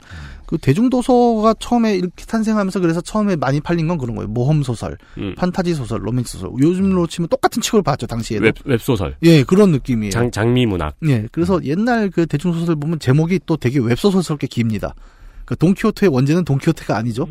음. 뭐죠? 라만차의 뭐 허풍선이 백작 누가 겪는 즐겁고 유쾌한 대모험 막 네. 이런 식으로 이만큼 길어요. 이게 웹소설의 제목 원제는 거기서부터 나옵니다. 보면 그게 대중적으로 지금의 유튜브 뭐 썸네일. 영상 클립 썸네일 제목이에요. 예, 항상 그렇게 하는 거예요. 너절 너절. 네. 네. 근데 여기서도 이제 명작 고전이 나오면 앞뒤 다 자르고 그냥 뭐 이경혁 이런 네, 식으로 네. 나오겠죠. 음.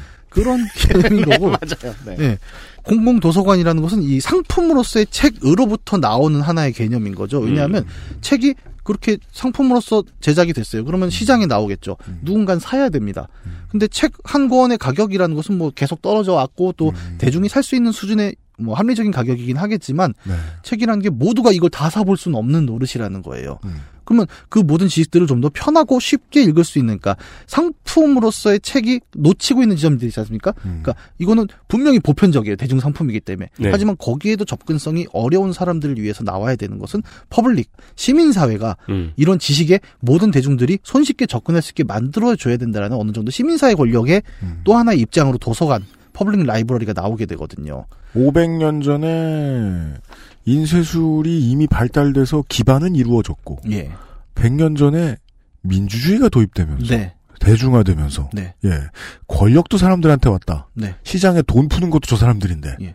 그리고 책 안에 들어있는 지식과 권력은 드디어 아무나를 다 만나도 되는 네. 해방을 만났다. 도서관은 그 가장 기본적인 전제가 그거죠. 그러니까 남녀노소 누구나 들어갈 수 있어야 합니다. 기본적으로 네. 열람이라는 것에 그 제한이 두어져서는 안 되는 거죠. 그럼요. 근데 이 서장고 앞에 얘기를 했잖아요.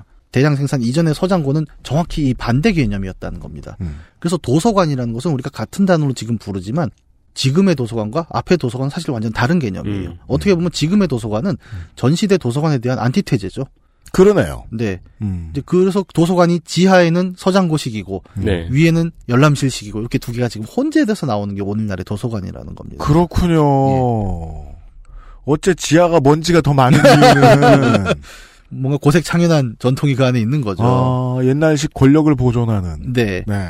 그래서 요 도서관 두 개가 근데 저 점프하는 요 사이에는 그래서 서점이라는 개념이 존재를 한다는 거예요. 음. 그러니까 서점이라고 제가 표현했지만 사실은 책이 상품으로서 존재했기 때문에 요 안티테제가 한 번 더 발생한다는 겁니다. 네. 상품이 되지 않았다면 어, 오히려 현대 public library는 나오지 못했을 거예요. 네. 그냥은 뭐 더 긴 시대 역사라는 건 이제 가정은 없지만 이제 지금 현재로서 우리가 보기에는 그 서점이라는 시장 형태를 한번 겪고 나서 음. 거기에 대한 반대급부로 지금의 도서관이 나올 수밖에 없었던 거고 어, 이렇게 보면 그러니까 되게 그 우리가 상품이라는 것이 굉장히 여러 가지로 의미로 쓰이지 않습니까? 음. 이것도 하나의 맥락은 아닐 거예요. 그러니까 산업을 일으키고 소비를 만들어내고 또 그 과정에서 뭐 긍정적인 역할, 부정적인 역할 정말 어, 대량 생산을 통해서 모두가 책을 접할 수 있다라고 이야기했지만 이 이야기의 맥락 뒷면엔 또 그게 있죠. 돈 없는 사람은 못 본다. 음. 공감 없는 사람은 못 본다. 그리고 음. 많은 문학 작품들이 실제로 이 얘기를 엄청 하죠. 음. 가난한 집 아이가 책을 구하지 책을 못해서 구하지 못해서. 뭐 그 독지가의 후원을 받아서 뭐 이런 얘기 음, 계속 그렇죠. 나옵니다. 네, 네. 음. 그 맥락 중에 하나로서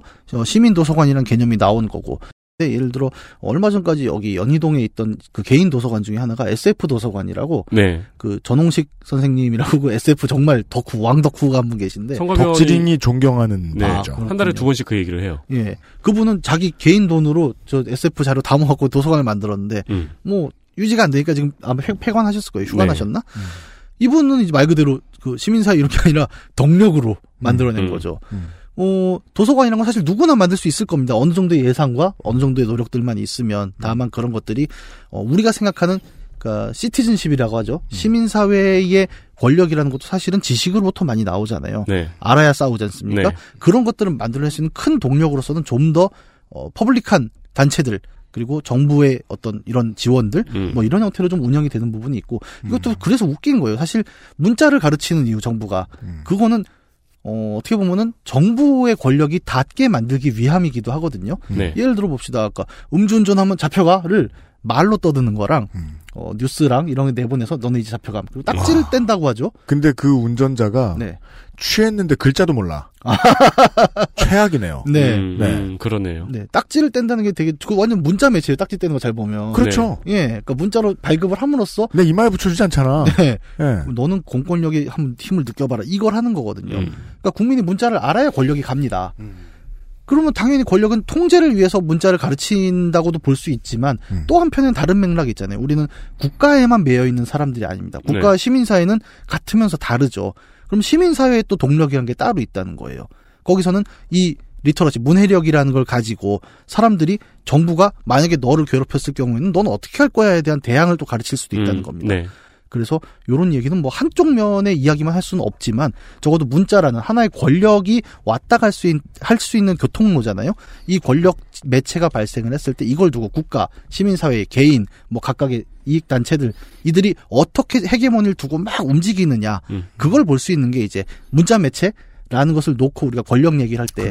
가장 주목해야 할 현상입니다. 옛 시절에 그 권력을 가지고 있었던 이들이 계급 사회의 바닥에 있던 사람들을 가급적 문맹으로 유지하고 싶었던 이유 가르쳐주면 폭동 일으킬까봐 네. 난 일으킬까봐 근데 지금은 국가가 혹은 지자체가 자꾸 마을 도서관을 짓고 음. 이러는 이유는 표면적으로 보면 그 이야기가 맞죠. 음. 통제를 해야 될 필요도 있지만 음. 이 사람들한테 받은 세금이 이렇게 많이 남았는데 음. 당연히 도서관을 지어주는 데 써야 되지 않겠어? 과거의 통치라는 것은 그러니까 소위 말한 무단 통치였죠. 네. 하지 마 하면 죽일 거야. 네 신체 너의 목숨을 내가 들고 있어. 음. 근데 이렇게 하니까 자꾸 폭동이 일어나고 죽일 테면 죽여봐라. 우린 건 가진 건 죽창뿐이다. 뭐 이렇게 나오잖아요. 요즘의 권력은 뭘 하냐면 그래서 어, 사람의 생각을 순하게 만들어주죠. 이런 체계가 있어. 그리고 네가 여기서 움직이면은 이렇게 돼. 이런 음. 걸 보여주잖아요. 그리고 이것이 시민사회의 윤리와 도덕과 질서를 계속 보여주죠. 그러면 그것을 지켜야 한다는 강압이 밖에서 물리적 처벌이나 나의 생사 여탈을 하는 권력이 아니라 네. 내 스스로 이 법과 질서를 지켜야 한다라는 다시 말해 자신 통제를 자기가 하는 형태의 소위 말해 순응하는 시민을 만드는 권력이 나타나게 되잖아요. 우리가 지난 시간에 감옥 얘기도 잠깐 했지만 사람을 공개 처형, 찢어 죽이는 형벌의 시대가 끝나고 가둬놓고 말을 잘 듣는 사람으로 바꿔내는 형태의 권력 전화. 이것이 우리가 도서관 얘기를 하면서도 그러니까 도서관이 왜 국가는 사람들에게 교육을 하려 하는가에 대해 이런 맥락을 읽을 수 있다라는 음. 또 학계의 의견들도 있는 거고요. 그렇습니다. 이제 정리하자면 그렇습니다. 어, 대부분의 이 책들, 지금 우리가 보고 있는 지식의 산물들에는 배경으로 권력이 깔려 있습니다. 어, 그게 적, 긍정적이든 부정적이든 간에요. 그리고 그 책을 다루는 이야기, 권력을 다루는 이야기는 그래서 한편으로는 되게 독특한 경우를 남기기도 합니다. 저는 책 관련해서 항상 생각나는 게, 음. 그 동화 작가 권정생 씨가 네. 음. 예전에 MBC 예능 중에 책, 책, 책, 책을 읽읍시다. 아, 네, 그렇죠. 느낌표. 저, 본인의 책이 선정됐는데 거절하셨습니다. 음. 거절한 이유를 제가 갖고 왔는데, 음. 멘트가 이랬어요. 왜 텔레비전이 서점에서 스스로 책 고르는 즐거움을 뺏으려 하냐? 이 멘트가 굉장히 함축하고 있는 게 많다고 생각을 하는 게, 음. 어, 텔레비전 네가 뭔데 이 음. 책이 좋다고 얘기해? 음. 사실 그 느낌표 예능은 굉장히 그때 호평을 받았죠. 사람들이 네. 뭐라 그러죠? 뭐 공, 공익 예능? 음. 그게 그 이러면서. 문화관광부랑 같이 네. 예, 만든 예능일 거예요. 음. 근데 거기에 깔려 있는 되게 무서운 맥락 중에 하나는 그게 있습니다. 음. 모두가 책 읽는 행위는 긍정적으로 봐요. 음. 전 사회가. 그리고 음. 거기까지면 내가 모르겠는데 책을 안 읽는 놈을 나쁜 놈 취급을 합니다. 그렇죠. 거기 나오면 되게 클리셰가 있어요. 그러니까 음. 유재석, 김영만의 이제 초기였죠. 지하철 이런 데 시민을 만나서 인터뷰를 합니다. 평소에 책을 많이 읽으십니까? 그러면 두 경우예요. 하나는 아 그래도 그럭저럭 읽어요. 그다음에 안 읽은 사람은 부끄러워하죠. 뒷머리를 긁어요. 네. 책을 안 읽으면 여기 뭐가 나는가? 나는 그건 모르겠는데 음. 계속 뒷머리 긁으면서 아 제가 뭐 사실은 뭐 만화책이나 보고 왜 그러는지 모르겠는데 어쨌든 그 방송을 통해서 퍼진 이미지는 책을 안 읽으면 뒷머리를 긁어야 된다였어요. 네. 그렇죠. 네. 근데 정말 그게 민망한 일인가는 우리가 다시 되새겨볼 필요가 있습니다. 왜 그럼요. 텔레비전이란 미디어 자기는 책이 아니면서 음. 책을 읽어야 한다 그래요. 근데 어, 우리가 매체 사용 시간을 놓고 보면 책과 텔레비전은 경제가 하는 매체입니다. 음. 근데 텔레비전은 보지 텔레비전은 바라는 얘기 절대 안 해요. 잘 보면 음. 책을 읽으라고 얘기를 하고 그게 온 사회가 동경하는 하나의 이데올로기가 된 겁니다. 재밌죠. 우리가 여적지 계속 어, 민권, 신권, 왕권 간의 문자를 놓고 벌이는 권력 투쟁사를 쭉 들었는데 우리가 지금 듣는 얘기는 매체와 매체 간의 권력 투쟁이에요. 네. 네. 지금은 이제는 우리가 매우 익숙해진 음. 어떤 이제는 장르예요. 텔레비전 보라는 소리를 하죠. 네, 그렇죠. 유튜브 보지 말고 네. 텔레비 뉴스를 봐라. 그러니까 네. 저거는 정제가 돼서 나오는 정보니까 저걸 봐야지 유튜브에서 그리고- 정제 없는 정보 보지 말아라. 네. 그리고 유튜브는 그들이 만들어 놓은 컨텐츠를 빼앗아다가 메타 평론을 하며 네. 권력을 새롭게 누리고 있죠. 네. 우리도 그 선 어딘가에 있고요. 뭐 그런 면도 있겠죠. 음. 되게 저는 그래서 책이 텔레비전이 책을 갖고 얘기하는 걸 보면서 야 네. 신기하다. 텔레비전의 미디어가 누군가에게 책이라는 보편적으로 긍정받는 무언가를 자꾸 입에다 떠먹여주면서 음. 이거 우리가 이거 먹여줘야 잘했지? 라는 얘기를 계속 하고 있었던 거죠. 음. 근데 권정생 선생님 말 맞다나 그거는 원래 우리가 할 줄 아는 거였어요. 음. 근데 그걸 마치 텔레비전 자신들이 할 수 있는 것 마냥 계속 그렇게 얘기를 했었고 음. 우리가 모두 그렇게 받아들이고 있다는 겁니다. 네. 어, 그것도 벌써 2000년대 초반이니까 지금 한 10년, 20년 흘렀죠. 음. 그러면 변화를 이제 와서 돌이켜 봤을 때 우리는 좀 섬뜩함도 느낄 수 있다는 거예요. 책이 그렇게 지고지순하고 신성한 무엇이었는가? 역사적으로 다시 돌이켜보죠. 처음에 계산서 만들고 영수증 뽑으면서 점토판에 기록하던 이야기였습니다. 그것이 집적화되면서 정보 매체가 됐고 누군가는 그걸 지키려고 했고 누군가는 퍼뜨리려고 했던 권력의 이야기를 했어요. 네. 매체일 뿐입니다. 그 안에 뭐가 담기느냐는 사실 권력이 어떻게 작용을 하느냐, 쓰는 사람과 읽는 사람이 어떻게 해석하고 독해하느냐에 따라 완전히 달라질 수 있는데, 책의 시대라고 불러도 될까요? 그 시대 동안 우리는 이것이 일종의 신성화되는 과정들을 음. 봤어요. 음. 책이 사람을 만들고 사람이 책을 만든대요. 네. 그매말 자체는 맞습니다. 하지만 중요한 건 책뿐만은 아니다라는 사실이에요. 음.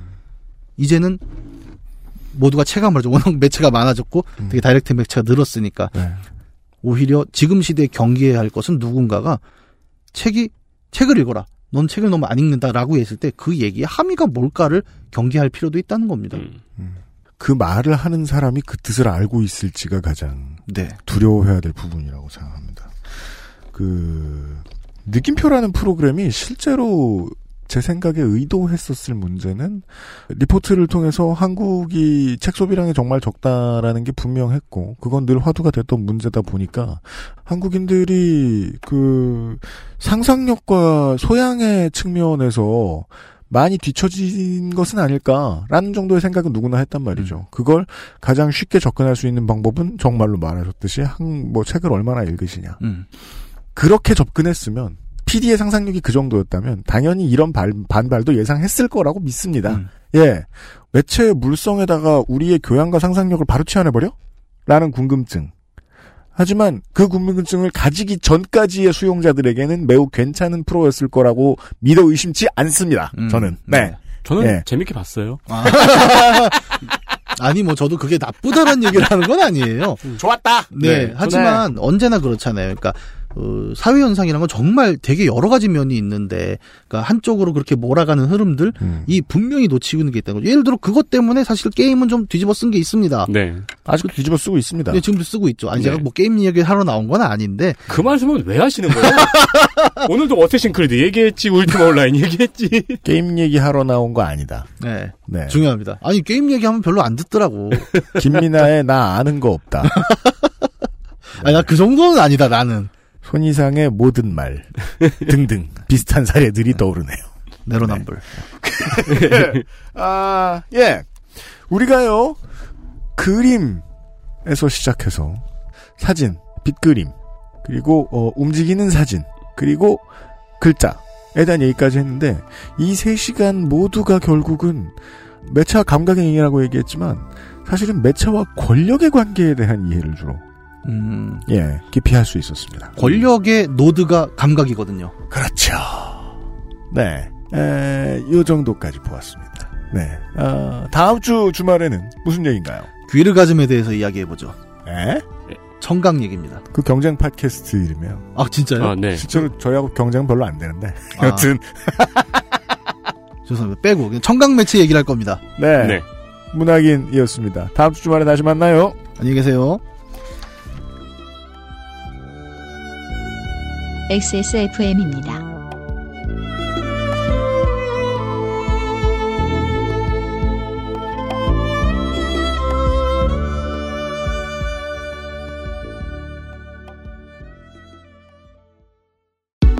Bluetooth. Headphone. Speaker.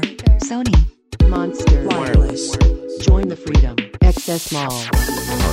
JJL. Speaker. Charge 3. Bluetooth. Speaker.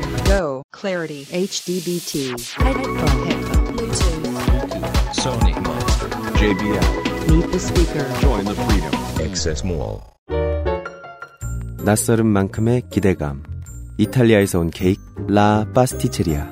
Maestro pasticcere. La pasticceria. 아스트랄 뉴스 기록실 뉴스 아카이브 구텐베르크 은하가 열린 지 574년 되는 오늘입니다. 네, 그렇습니다. 야 기념. 방송이었네 진짜. 네. 어, 그리고 2002년 2월 22일. KT의 온게임넷 왕중왕전 결승전에서 홍진호 선수가 우승했습니다. 네.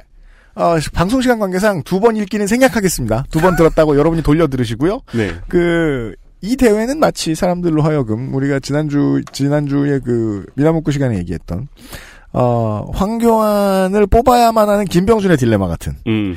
이날 열리는 행사는 홍진호가 우승해야만 하는 그런 고민이 있었을 것입니다. 그런 얘기가 있죠. 세계 2등 대회에서 홍진호가 나가면 1등이냐 2등이냐. 그렇죠. 그게 이제 옛날에 무한도전에 나왔던 형은 세계 최고의 2인자예요. 네. 그 딜레마가 있죠. 첫 번째 사건은 뭡니까? 어, 2011년 2월 16일 첩보전이라는 게 있어요. 그 옛날에 첩보전은 제임스 본드 같은 사람이 나와가지고 네, 멋있게 뭔가 하고 뭐 몰래 들어가서 뭔가를 훔쳐오고 음. 네 무슨 외국어를 능통적으로 구사하고 음. 어 그렇게 놀라운 능력을 가진 사람들이 하는 거고 현대의 첩보전은 이제 그럴 필요가 없죠. 컴퓨터를 가지고 하면 되고 해킹을 하면 되니까. 또 현대의 첩보전은 굉장히 세련되졌죠. 그렇습니다. 네. 그리고 또 이 첩보전의 가장 기본은 우리 같은 일반인들이 경과와 이유, 결과 등 모든 것을 몰라야 한다는 겁니다. 그렇습니다. 아, 하지만 2000년대에 그 우리가 모두 아는 첩보전이 있었죠, 유명해진. 그렇습니다. 2011년 2월 16일 국정원 직원이 방한 중인 인도네시아 특사단의 방에 들어가 노트북을 훔치다가 걸렸습니다. 네, 소공동 롯데호텔 본점이었죠. 그렇습니다. 국정원 직원은 이 특사단이 청와대에 가기 위해서 방을 비운 사이, 즉 예정된 일정이라는 거죠. 방을 비운 사이에 방에 들어가서 노트북에서 자료를 복사하고 있었어요. 그러다가 특사단이 뭘 두고 와서 잠시 방에 다시 돌아왔어요. 거기서 걸렸어요. 그렇죠. 그래서 노트북 한 개는 놓고 노트북 한 개는 들고 도망갔습니다. 이게 가장 많은 사람들의 상상력을 자극했던 부분이었죠. 대체 위에서 무슨 소리를 들었길래 하나는 들고 하나 놓고 갔을까? 뭐라도 들고 오라고 개갈굼을 좀 전에 당한 거죠. 그렇죠. 그러니까 어 여러분 이제 이런 상황을 설명할 수 있는 말은 경황이 없었다. 네. 당연히 특사단은 호텔에 항의를 했죠. 그리고 호텔 직원들은 난리가 났죠. 네. 그래가지고 이 호텔 직원은 어, 비상계단에서 노트북을 들고 있던 사람을 잡아왔습니다. 그렇습니다. 롯데호텔 일 잘한다. 네. 잡아오니까 또 이 사람은 노트북 돌려주고 다시 도망갔어요. 네, 호텔 직원이 스파이도 잡아줍니다. 네, 이것이 현대의 첩보전. 경찰에 당연히 신고가 됐고요. 처음에 경찰은 전문 스파이의 소행일 가능성이 높다는 헛소리를 했어요. 왜 헛소리겠습니까? 전문성이 떨어지잖아요. 그렇죠. 네. 네, 그리고 언론에 의해서 곧 국정원 직원이었다는 점이 밝혀졌습니다. 네. 저는 사실 이게 제일 문제라고 보는 게 보통 그 스파이 클리셰가 있잖아요. 만약에 네가 걸릴 경우 우리는 너의 존재를 부정할 걸세. 이거를 하는데 그렇죠. 이게 실패했다는 거거든요. 엄청 실패했죠. 심지어 이 국정원이 경찰서에 가가지고 비밀로 지켜달라는 것도 걸렸어요. 안 그러면 엄마한테 잃는데요. 거의 그런 분위기였습니다. 어, 당시 인도네시아의 방한은 전투기 T-50의 수출을 논의하기 위함이었습니다. 어, 이 인도네시아는 곧 국정원 직원이 방을 잘못 찾아 들어간 것 같다고 오해가 풀렸다고 노트북을 들고 나갔고 수출 계약은 성사가 됐습니다. 네. 근데 잠깐만 생각해봐도 뭔가 딜이 있었다는 느낌은 들죠. 그리고 이때 방에 침입한 괴한은 아직까지 잡지 못했습니다. 음. 경찰은 수사를 종결했고 이게 2011년에 일어난 우리나라의 첩보전이었습니다. 네. 원세훈 국정원장 이 이름이 나오죠. 네. 어, 원세훈 국정원장은 이 일로 인해서 사태 압박이 아주 거셌습니다. 음. 그러나 결국 여러분들이 기억하듯이 자리를 지켰고 네. 조현호 검찰청장은 국익을 위한 일이라서 처벌할 수 없다는 취지의 발언을 했습니다. 네, 쿠데타 같은 소리 하고 있죠. 그죠. 네. 그리고 작년 1월 원세훈 국정원장이 이 당시에 국정원 특활비를 이상득 의원에게 갖다 주면서 자리를 지켰다는 혐의가 밝혀지면서 음. 이상득 의원이 압수수색을 당하기도 했습니다. 그렇습니다. 정보기관에 대한 것들은 결국 저희들은 뭐 예측해서 말할 수밖에 없으니까. 네. 왜냐하면 그 정보기관에 관한 이야기들은 정보원 우리의 정보원도 믿으면 안 되거든요. 그렇죠. 무슨 cross 잘못 cross된 정보들이 섞여 있을지 모르니까. 따라서 그냥 소설인데요. 원세훈 국정원장 시절에 있었던 수많은 일들을 떠올려 보면 어, 요즘 많이 나오는 말로 이 국정원에 취업 비리가 있었을 가능성이 매우 높아 보인다는 생각이 듭니다. 네. 근데 그냥 이건 예측일 뿐이잖아요. 이걸 증명해낼 방법이 없습니다. 그렇다면 국정원의 국가정보기관으로서의 기능을 부정해야 돼요. 까놓고 탈탈 털어봐야 되니까.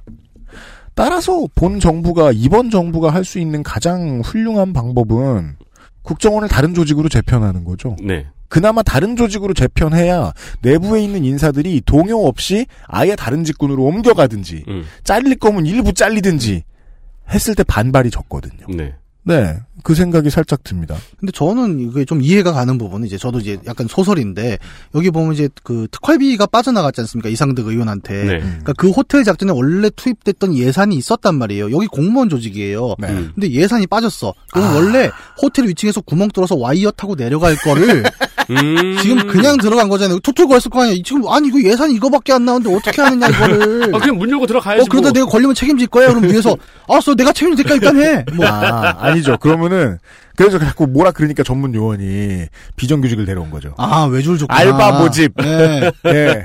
업무는 차후 논의. 뭐야, 알바몬의 첩보원 모집 써 있으면 되게 웃기겠다. 어, 이번 인도네시아 건 어떻게 했어? 아, 그 업체 잘 맡겼는데요. 네. 국정원은 알바를 리스펙트했을 것이다. 아, 네. 아, 다음 사건 보시죠.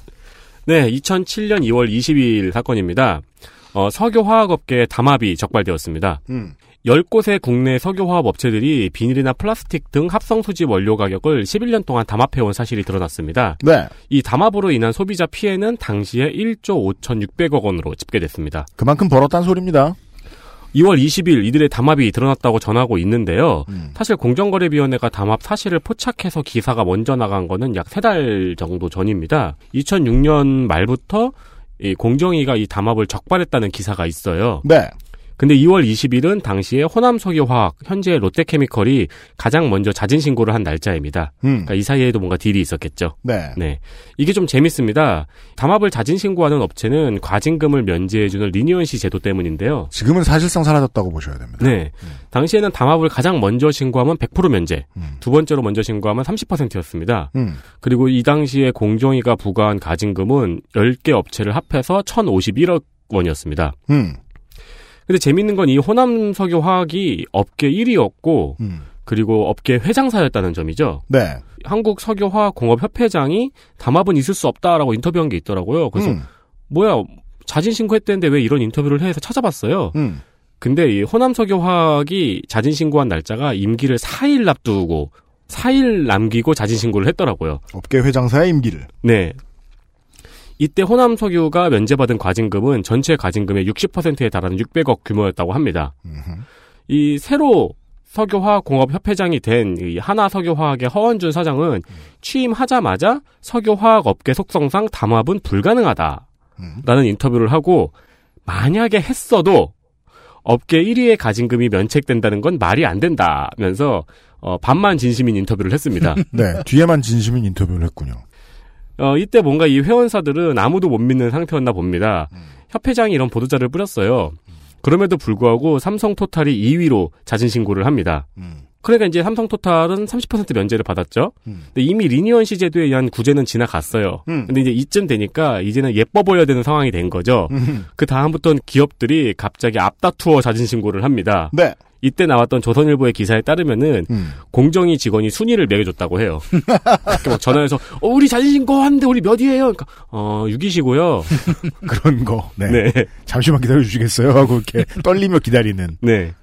그리고 이제 이 친구들은 2008년까지 두 건의 담합 사실이 또 발견됐어요. 음. 이때는 경쟁적으로 모든 업체가 자진 신고를 합니다. 음. 그래서 공정위에서 이건 순위를 매길 수 없다고 네. 일괄적으로 감면해줬어요.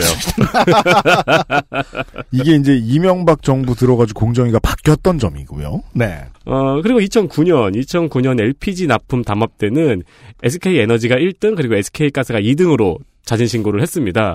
근데 여기서 SK 가스가 고소를 했어요. 소송을 냈어요. 네. 음. 공동 신고했는데 왜 우리가 2등이냐고. 두루마리를 낸 게 몇 초 늦은 거죠. 네. 네. 그, 매체라는 게 물성이 있어요. 그렇죠. 예. 그 판결이 났어요. 이 예. 둘 사이에 이게 이제 기업 회장이 자기를 위해서 한 걸 텐데 둘 사이에 실질적인 지배권이 없기 때문에 공동 신고가 안 된다. 네.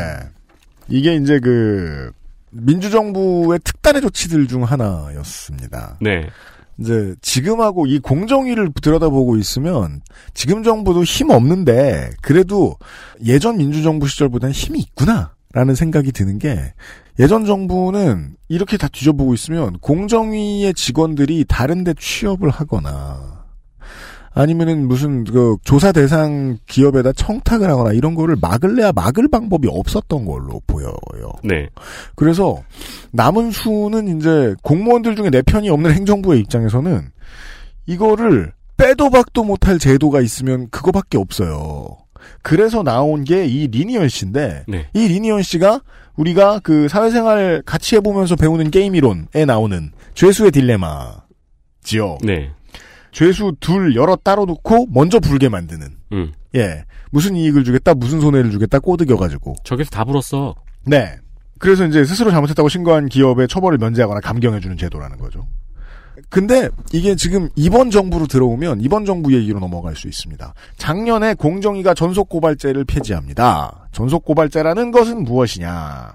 검찰이 무엇을 하기 이전에 공정위가 먼저 이런 문제들을 고발할 수 있는 유일한 권한을 가지는 네. 이니셔티브를 쥐는 거죠. 근데 이게 없어졌어요. 무슨 소리냐? 검찰도 수사할 수 있어요. 이게 지금 뒤에 힌트가 나옵니다. 윤세민이 이야기해준.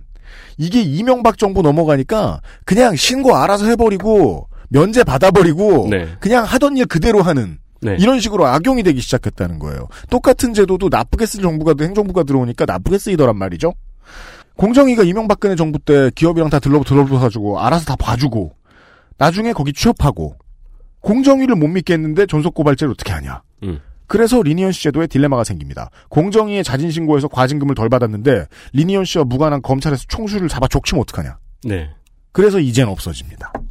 이 leniency 제도로 적발된 사례를 쭉 몇 개를 봤어요. 몇 년 동안. 음. 업계 1위가 항상 자진 신고를 하고 있는 거예요. 걸릴 때쯤 되면은 1위가 가장 가진금이 높거든요. 음, 그렇죠. 네, 그 담합을. 해서 그 얘기예요. 1위가 자진 신고를 하고 그거 빼고 나머지 나눠서 내고. 신고도 담합을 했다라는 얘기인 네. 거죠. 그래서 저는 이게 이제 그, 이 방법밖에 쓸 수 없었던 예전 정부에 비하면 지금 김상조의 공정위는 좀 더 직접적인 방법들을 쓰죠. 자기네 직원들 어떻게 취업하는지 좀 더 꼼꼼히 들여다보고 음. 위원장이 나와가지고 맨날 이 기업 잘하고 있냐 이 기업 잘하고 있냐 기분 나쁘게 물어보고 네. 옛날엔 그걸 못했단 말이에요. 지금은 그걸 하고 있거든요. 옛날에 못할 때는 이런 원시적인 방법을 썼다. 음. 라는 기록 정도로 이해하면 좋을 것 같습니다. 12년 전에 이번 주에는 이런 일이 있었습니다. 윤세민 에디터 수고했습니다. 네, 감사합니다. XSFM은 이 공지 채널이 없잖아요. 왜냐하면 우리의 물성이라는 거는 여러분이 다운로드 받는 게 다기 때문에. 네. 그래서 무슨 TV를 틀면 우리가 항상 광고를 하고 막 그러고 있지 않습니다. 2019 XSFM 마라톤 이런 이런 거 못합니다. 어, 깜짝이야 나 하는 줄 알았어. 광고할 시간이 없어요. 시작, 시작할까요? 나오라고 안 할게요. 왜 한다 그래도. 어, 차에 물 싣고 그냥 그런 거 하나 좀 해주세요. 아, 그러니까 그런 그런 게 없다 보니까 그 아실에서 그냥 얘기를 해야 되는데요. 네. 저희가 그 서비스의 측면에서 청취자 서비스를 반드시 해드려야 되는 측면에서 청취자에 대한 예의를 지키기 위해서 오디오북 소라 소리의 유튜브 컨텐츠와 팟캐스트 그 XML을 그동안 유지를 해왔는데요. 이게 지금 다음 주를 끝으로 저희들이 XSFM에서는 서비스를 종료하고요. 이제는 들으시려면은 아마도 우리 윤소라 성우께서 직접 컨트롤하시는 채널이 생길 것 같습니다. 거기에서 들으시면 될 거고요. 제가 또 과거의 경험이라든가 이런 걸 비춰서 봤을 때 오디오북 소라 소리는 이제 윤소라 성우의 브랜드라서 그게 저희가 뭐 저희 회사 이름 걸고 서비스를 했다고 하더라도 청취자분들은 윤소라 성우를 생각하게 돼 있잖아요. 네. 예. 그렇게 생각하면은 저희가 뭘 주장하고 뭐 이럴 상황이 아니고 그냥 오디오북 소라 소리의 팬들을 위해서 저희의 컨텐츠를 그냥 드리는 게 맞다라고 생각을 해서 향후에 새로 생길 오디오북 컨 소라 소리 유튜브나 팟캐스트에서도 저희들이 이제까지 서비스해온 방송 내용을 그대로 들으실 수 있도록 했습니다. 예. 음. 아, 그게 어떻게 될지는 이제 저희들이 공지해드릴 수 없는 어떤 채널을 통해서 확인을 하시고요. XSFM 채널로 오디오북 소라 소리는 이번 주까지만 서비스를 하도록 할 겁니다. 네. 그동안 들어주셔서 다시 한번 감사드린다는 말씀을 드리고, 이거 파일 하나도 손상 없이 윤소라 씨가 서비스할 겁니다. 아, 그저께 그 얘기하느라 제가 한치 비빔밥을 얻어먹었죠. 아, 맛있겠네요. 전안 좋아해요. 와. 우리 유- 선배님의 특징이죠. 어, 상의하지 않습니다. 뭐 먹자. 근데 윤소라 성우님은 그러면 그거를 누구한테 시키셔야겠네요. 아니 공부하고 계세요 지금. 아, 혼, 혼자 하시려고요? 아, 직접 하신다고? 편집까지 하겠다고 지금. 어, 정말요? 그 의지가 대단하신데 어느 정도까지 하실지 모르겠는데 그래서 유면상 PD가 늘 감탄을 하죠. 저는 선배님 나이가 되면 음. 그냥 집에 누워 있을 거라고. 음. 뭐 이렇게 열심히 사시냐고. 아니 그 선배님 나이가 안 돼도 집에 누워 계시는데 뭘 선배님 나이까지 기다리시나요? 앞에다 대고 말해봐. 아니요. 난그말 못해. 여기, 여기 까지 안 들으세요. 아, 앞에만 들으세요. 아무튼 새롭게 다른 집에서 시작한 오디오북 소리 많이 사랑해 주시고요. 여기는 그것은 알기 싫다였습니다. 306회 토요일 순서를 마무리 짓도록 하겠습니다. 이경영 문학인 오늘 수고 많으셨고요. 예, 다음 주에 뵙겠습니다. 유승균 PD하고 윤세민 에디터였습니다. 이번 주도 감사합니다. 다음 주에 다시 만나요. 네, 안녕히 계세요. 수고하셨습니다. 아 이게 점점 김민아화가 진행되시네요. 길어지죠. 지난주는 지난주는 3일 전부터 1시간 반이던 오 이게 김민아 standard 한쪽에 30분. XSFM입니다. I D W K